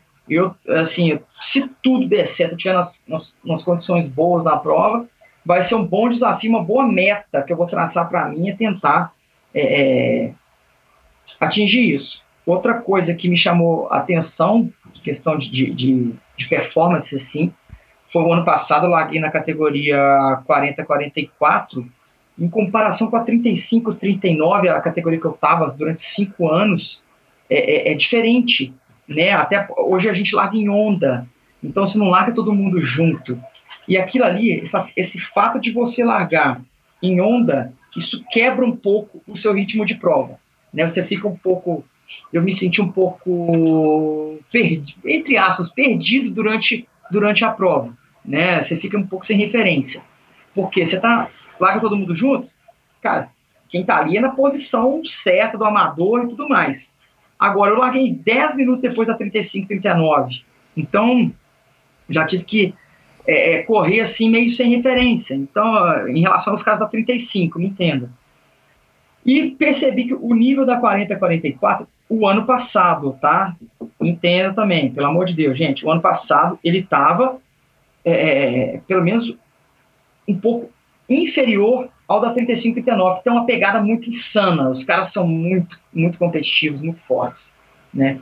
Então, assim, esse ano vai, é, vai subir gente, né? Eu, eu, faço aniversário em novembro de 78, então eu subo antes. Agora tem galera que faz, agora em, começou a fazer em 79, eu nasci em 79, então já vai subir e já vai puxar o nível da 40 para cima de novo, né? Na, na, nos ponteiros. Então eu tô curioso aí. E a minha meta é essa, cara. Eu acho que é sempre estabelecer meta, assim, é, dentro do, do, do, que você considera é, atingível, né? Você não pode querer nada surreal também. Falar que eu vou fazer 8 horas e 30 na prova de Ironman, aí eu tô. não dá, né? Mas assim, é, tentar um sub-9, eu acho que é perfeitamente possível novamente. Então eu vou me desafiar a isso, né? E, e aproveitar e curtir, né? Como diria outro colega meu, Duda Duda Fernandes lá de São Paulo levar o corpo para passear, né, na, na prova de Ironman e, e ver o que, que vai dar, cara. E, e é isso que, que é o legal. Bacana, cara.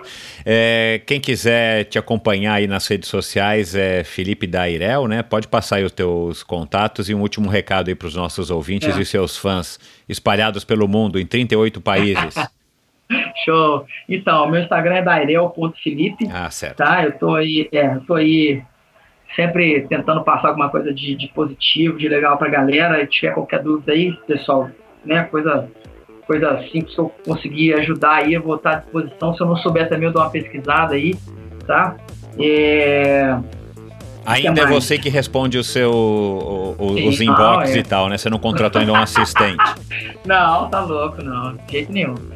Mas assim, eu acho, eu acho que é, uma coisa que até que o outro ídolo meu, Ayrton Senna, falou, que eu levo muito bem isso guardado, assim, se você for fazer até a vida pessoal, mas a gente está falando de triatlo, né, no Ironman, faça porque você quer, porque você gosta, e faça para você, não faça para os outros, tá? Não, não tente provar nada para ninguém e, e, e questão, ah, eu consigo fazer o Ironman, eu não sei o que e tal. Não, faça porque você quer, porque você gosta, porque você quer se desafiar, porque você quer se descobrir, quer descobrir a prova, né, e romper barreiras.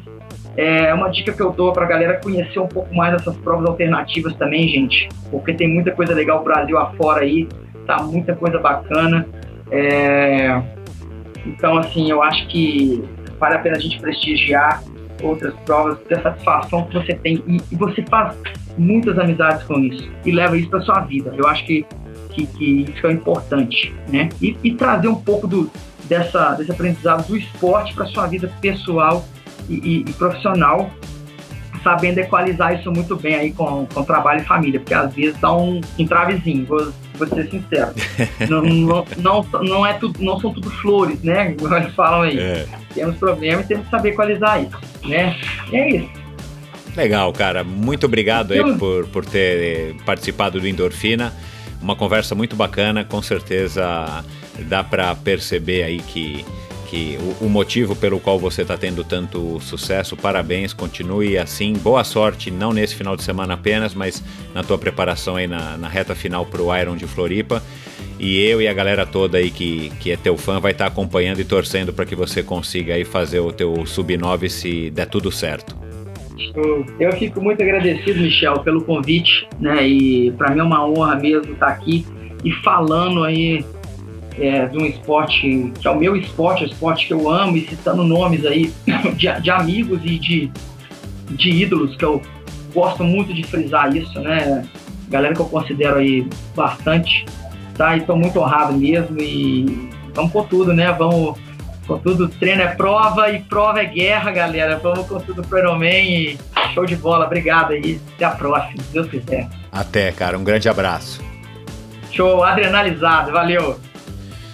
Olha, pessoal, é, que, que, sujeito bacana e, e, eu fiz essa pergunta para ele porque eu arrisco dizer é, que ele, ele chegou onde ele chegou justamente porque ele conseguiu aproveitar todas as fases é, do Felipe triatleta e, e claro que existem mil maneiras do sujeito ser um bom triatleta, não estou dizendo que existe só um caminho, mas eu acho que esse caminho do Felipe é um caminho que dá mais longevidade e pelo que vocês puderam perceber aí, bastante prazer e satisfação mesmo 25 anos depois de ter estreado no triatlon, quer dizer, é um cara é um cara que está pelas, pelas razões certas, pelos motivos certos, está colhendo os frutos é, merecidos e continua com essa com esse pique adrenalizado, como ele mesmo diz. Então, se você curtiu essa conversa, vai lá na. Se você já não segue o Felipe, vai lá, segue, manda um alô para ele, diz que você ouviu aqui a conversa que você curtiu e vai lá no endorfinabr.com no site para ver os links do episódio de hoje e no endorfinabr no Instagram e também dá um alô, curte os posts do episódio com o Felipe. E é isso. Um abraço e até a semana que vem. Obrigado pela audiência. Tchau.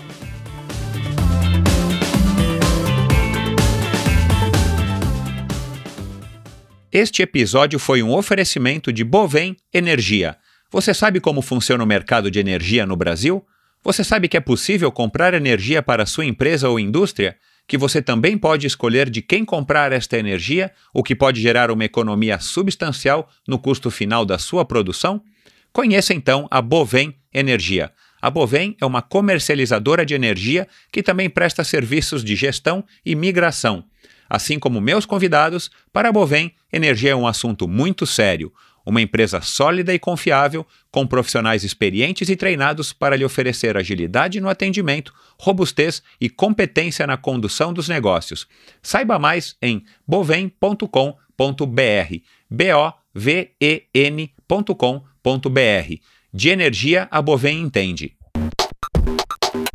Esse episódio foi um oferecimento da Probiótica Suplementos. Probiótica, quem que nunca ouviu falar dessa marca? Puxa, se você nunca ouviu falar, ou você está chegando hoje na Terra, ou você começou a fazer esporte ontem, porque uma marca que foi fundada em 1986 e foi pioneira no ramo da suplementação esportiva no Brasil, desde a época em que isso significava basicamente destrose e albumina.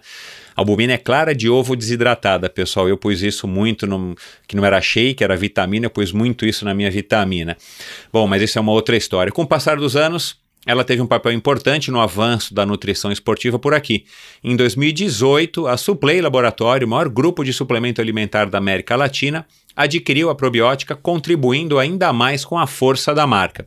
Com muita ciência, estudo e uma inspeção de qualidade nos mais altos níveis de exigência, a Probiótica é a marca que foca também no esporte de endurance, produzindo produtos específicos para o seu treino e competição. Você encontra, por exemplo, whey protein, aminoácidos e carboidratos de altíssima qualidade a preços bastante competitivos. E agora vem a parte mais legal, pessoal. Vocês já devem ter ouvido falar na Quality Nutrition, certo? Bom, se não, você vai conhecê-la agora e não sabe o que você está perdendo. A Quality Nutrition é a loja especializada em suplementação do meu amigo de muitos anos, o Marcelo Kim. E eu conheci o Kim quando éramos jovens, né, Kim? E ele era apenas um representante de algumas marcas de suplementos, entre elas uma que me apoiou durante algum tempo. Com o passar dos anos, o Kim abriu sua própria loja, isso em 1994, você ver como o cara entende de suplemento, e desde então ele se propôs a criar um conceito de loja que na época era inédito no Brasil e com uma grande variedade de produtos nacionais e importados. Bom, voltando à parte mais legal disso tudo. A Quality Nutrition negociou com a Probiótica um acordo bem legal para você, ouvinte do Endorfina. A partir de hoje, você tem a excelente oportunidade de se abastecer com os produtos da probiótica, aproveitando um desconto de 20%, atenção, 20% sobre qualquer compra até o dia 25 de maio, véspera do Ironman Brasil, não por acaso uma negociação que somente a Quality Nutrition é capaz de conseguir, então aproveite. Essa promoção é válida para os três, para as três lojas da Quality Nutrition em São Paulo, são duas no Itaim e uma no Jardim Paulista, mas claro, também para as compras efetuadas no site, principalmente para você que está me ouvindo lá no Acre, em Roraima, em Rondônia, né, Hugo? Para todo mundo que está fora da cidade de São Paulo, quem quer a conveniência de comprar pela internet. Aproveite essa oferta para se abastecer com os produtos de alta qualidade comprando de uma loja séria e competente que há 25 anos tem seu foco na excelência no atendimento ao cliente. E como é que você faz para ter o desconto? Se você for comprar pelo site, na hora de fazer o checkout, você escolhe lá todos os produtos da probiótica que você quer. Na hora de você fazer o checkout, você vai ter lá a possibilidade de colocar um código, um cupom que vai te dar um desconto e nesse cupom você vai digitar endorfina, tudo em letra maiúscula, sem PH, sem trema nem nada, endorfina 2019, o numeral. Endorfina 2019, tudo junto. E aí você vai ver à direita ali, vai aparecer o descontinho de 20% para você aproveite então essa oportunidade.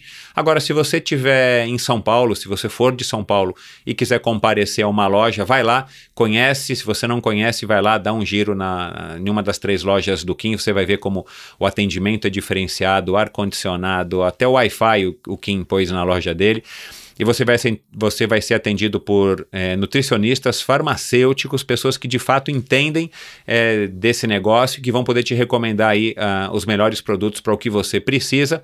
Faz lá tua compra de produtos endorfina antes de pagar, pelo amor de Deus. Lá no caixa você vai dizer pro, pro caixa que você é ouvinte do Endorfina Podcast e você vai dizer a palavra Endorfina 2019 é o código que vai te dar o desconto de 20% para você é, economizar na tua compra de produtos probiótica. Então, vamos lá, pessoal. Probiótica é patrocinadora oficial do circuito Ironman Brasil e das provas do 3-Day Series, lá do Carlinhos Galvão, da Unlimited Sports. Por isso que esse desconto vai até a véspera do Ironman Brasil.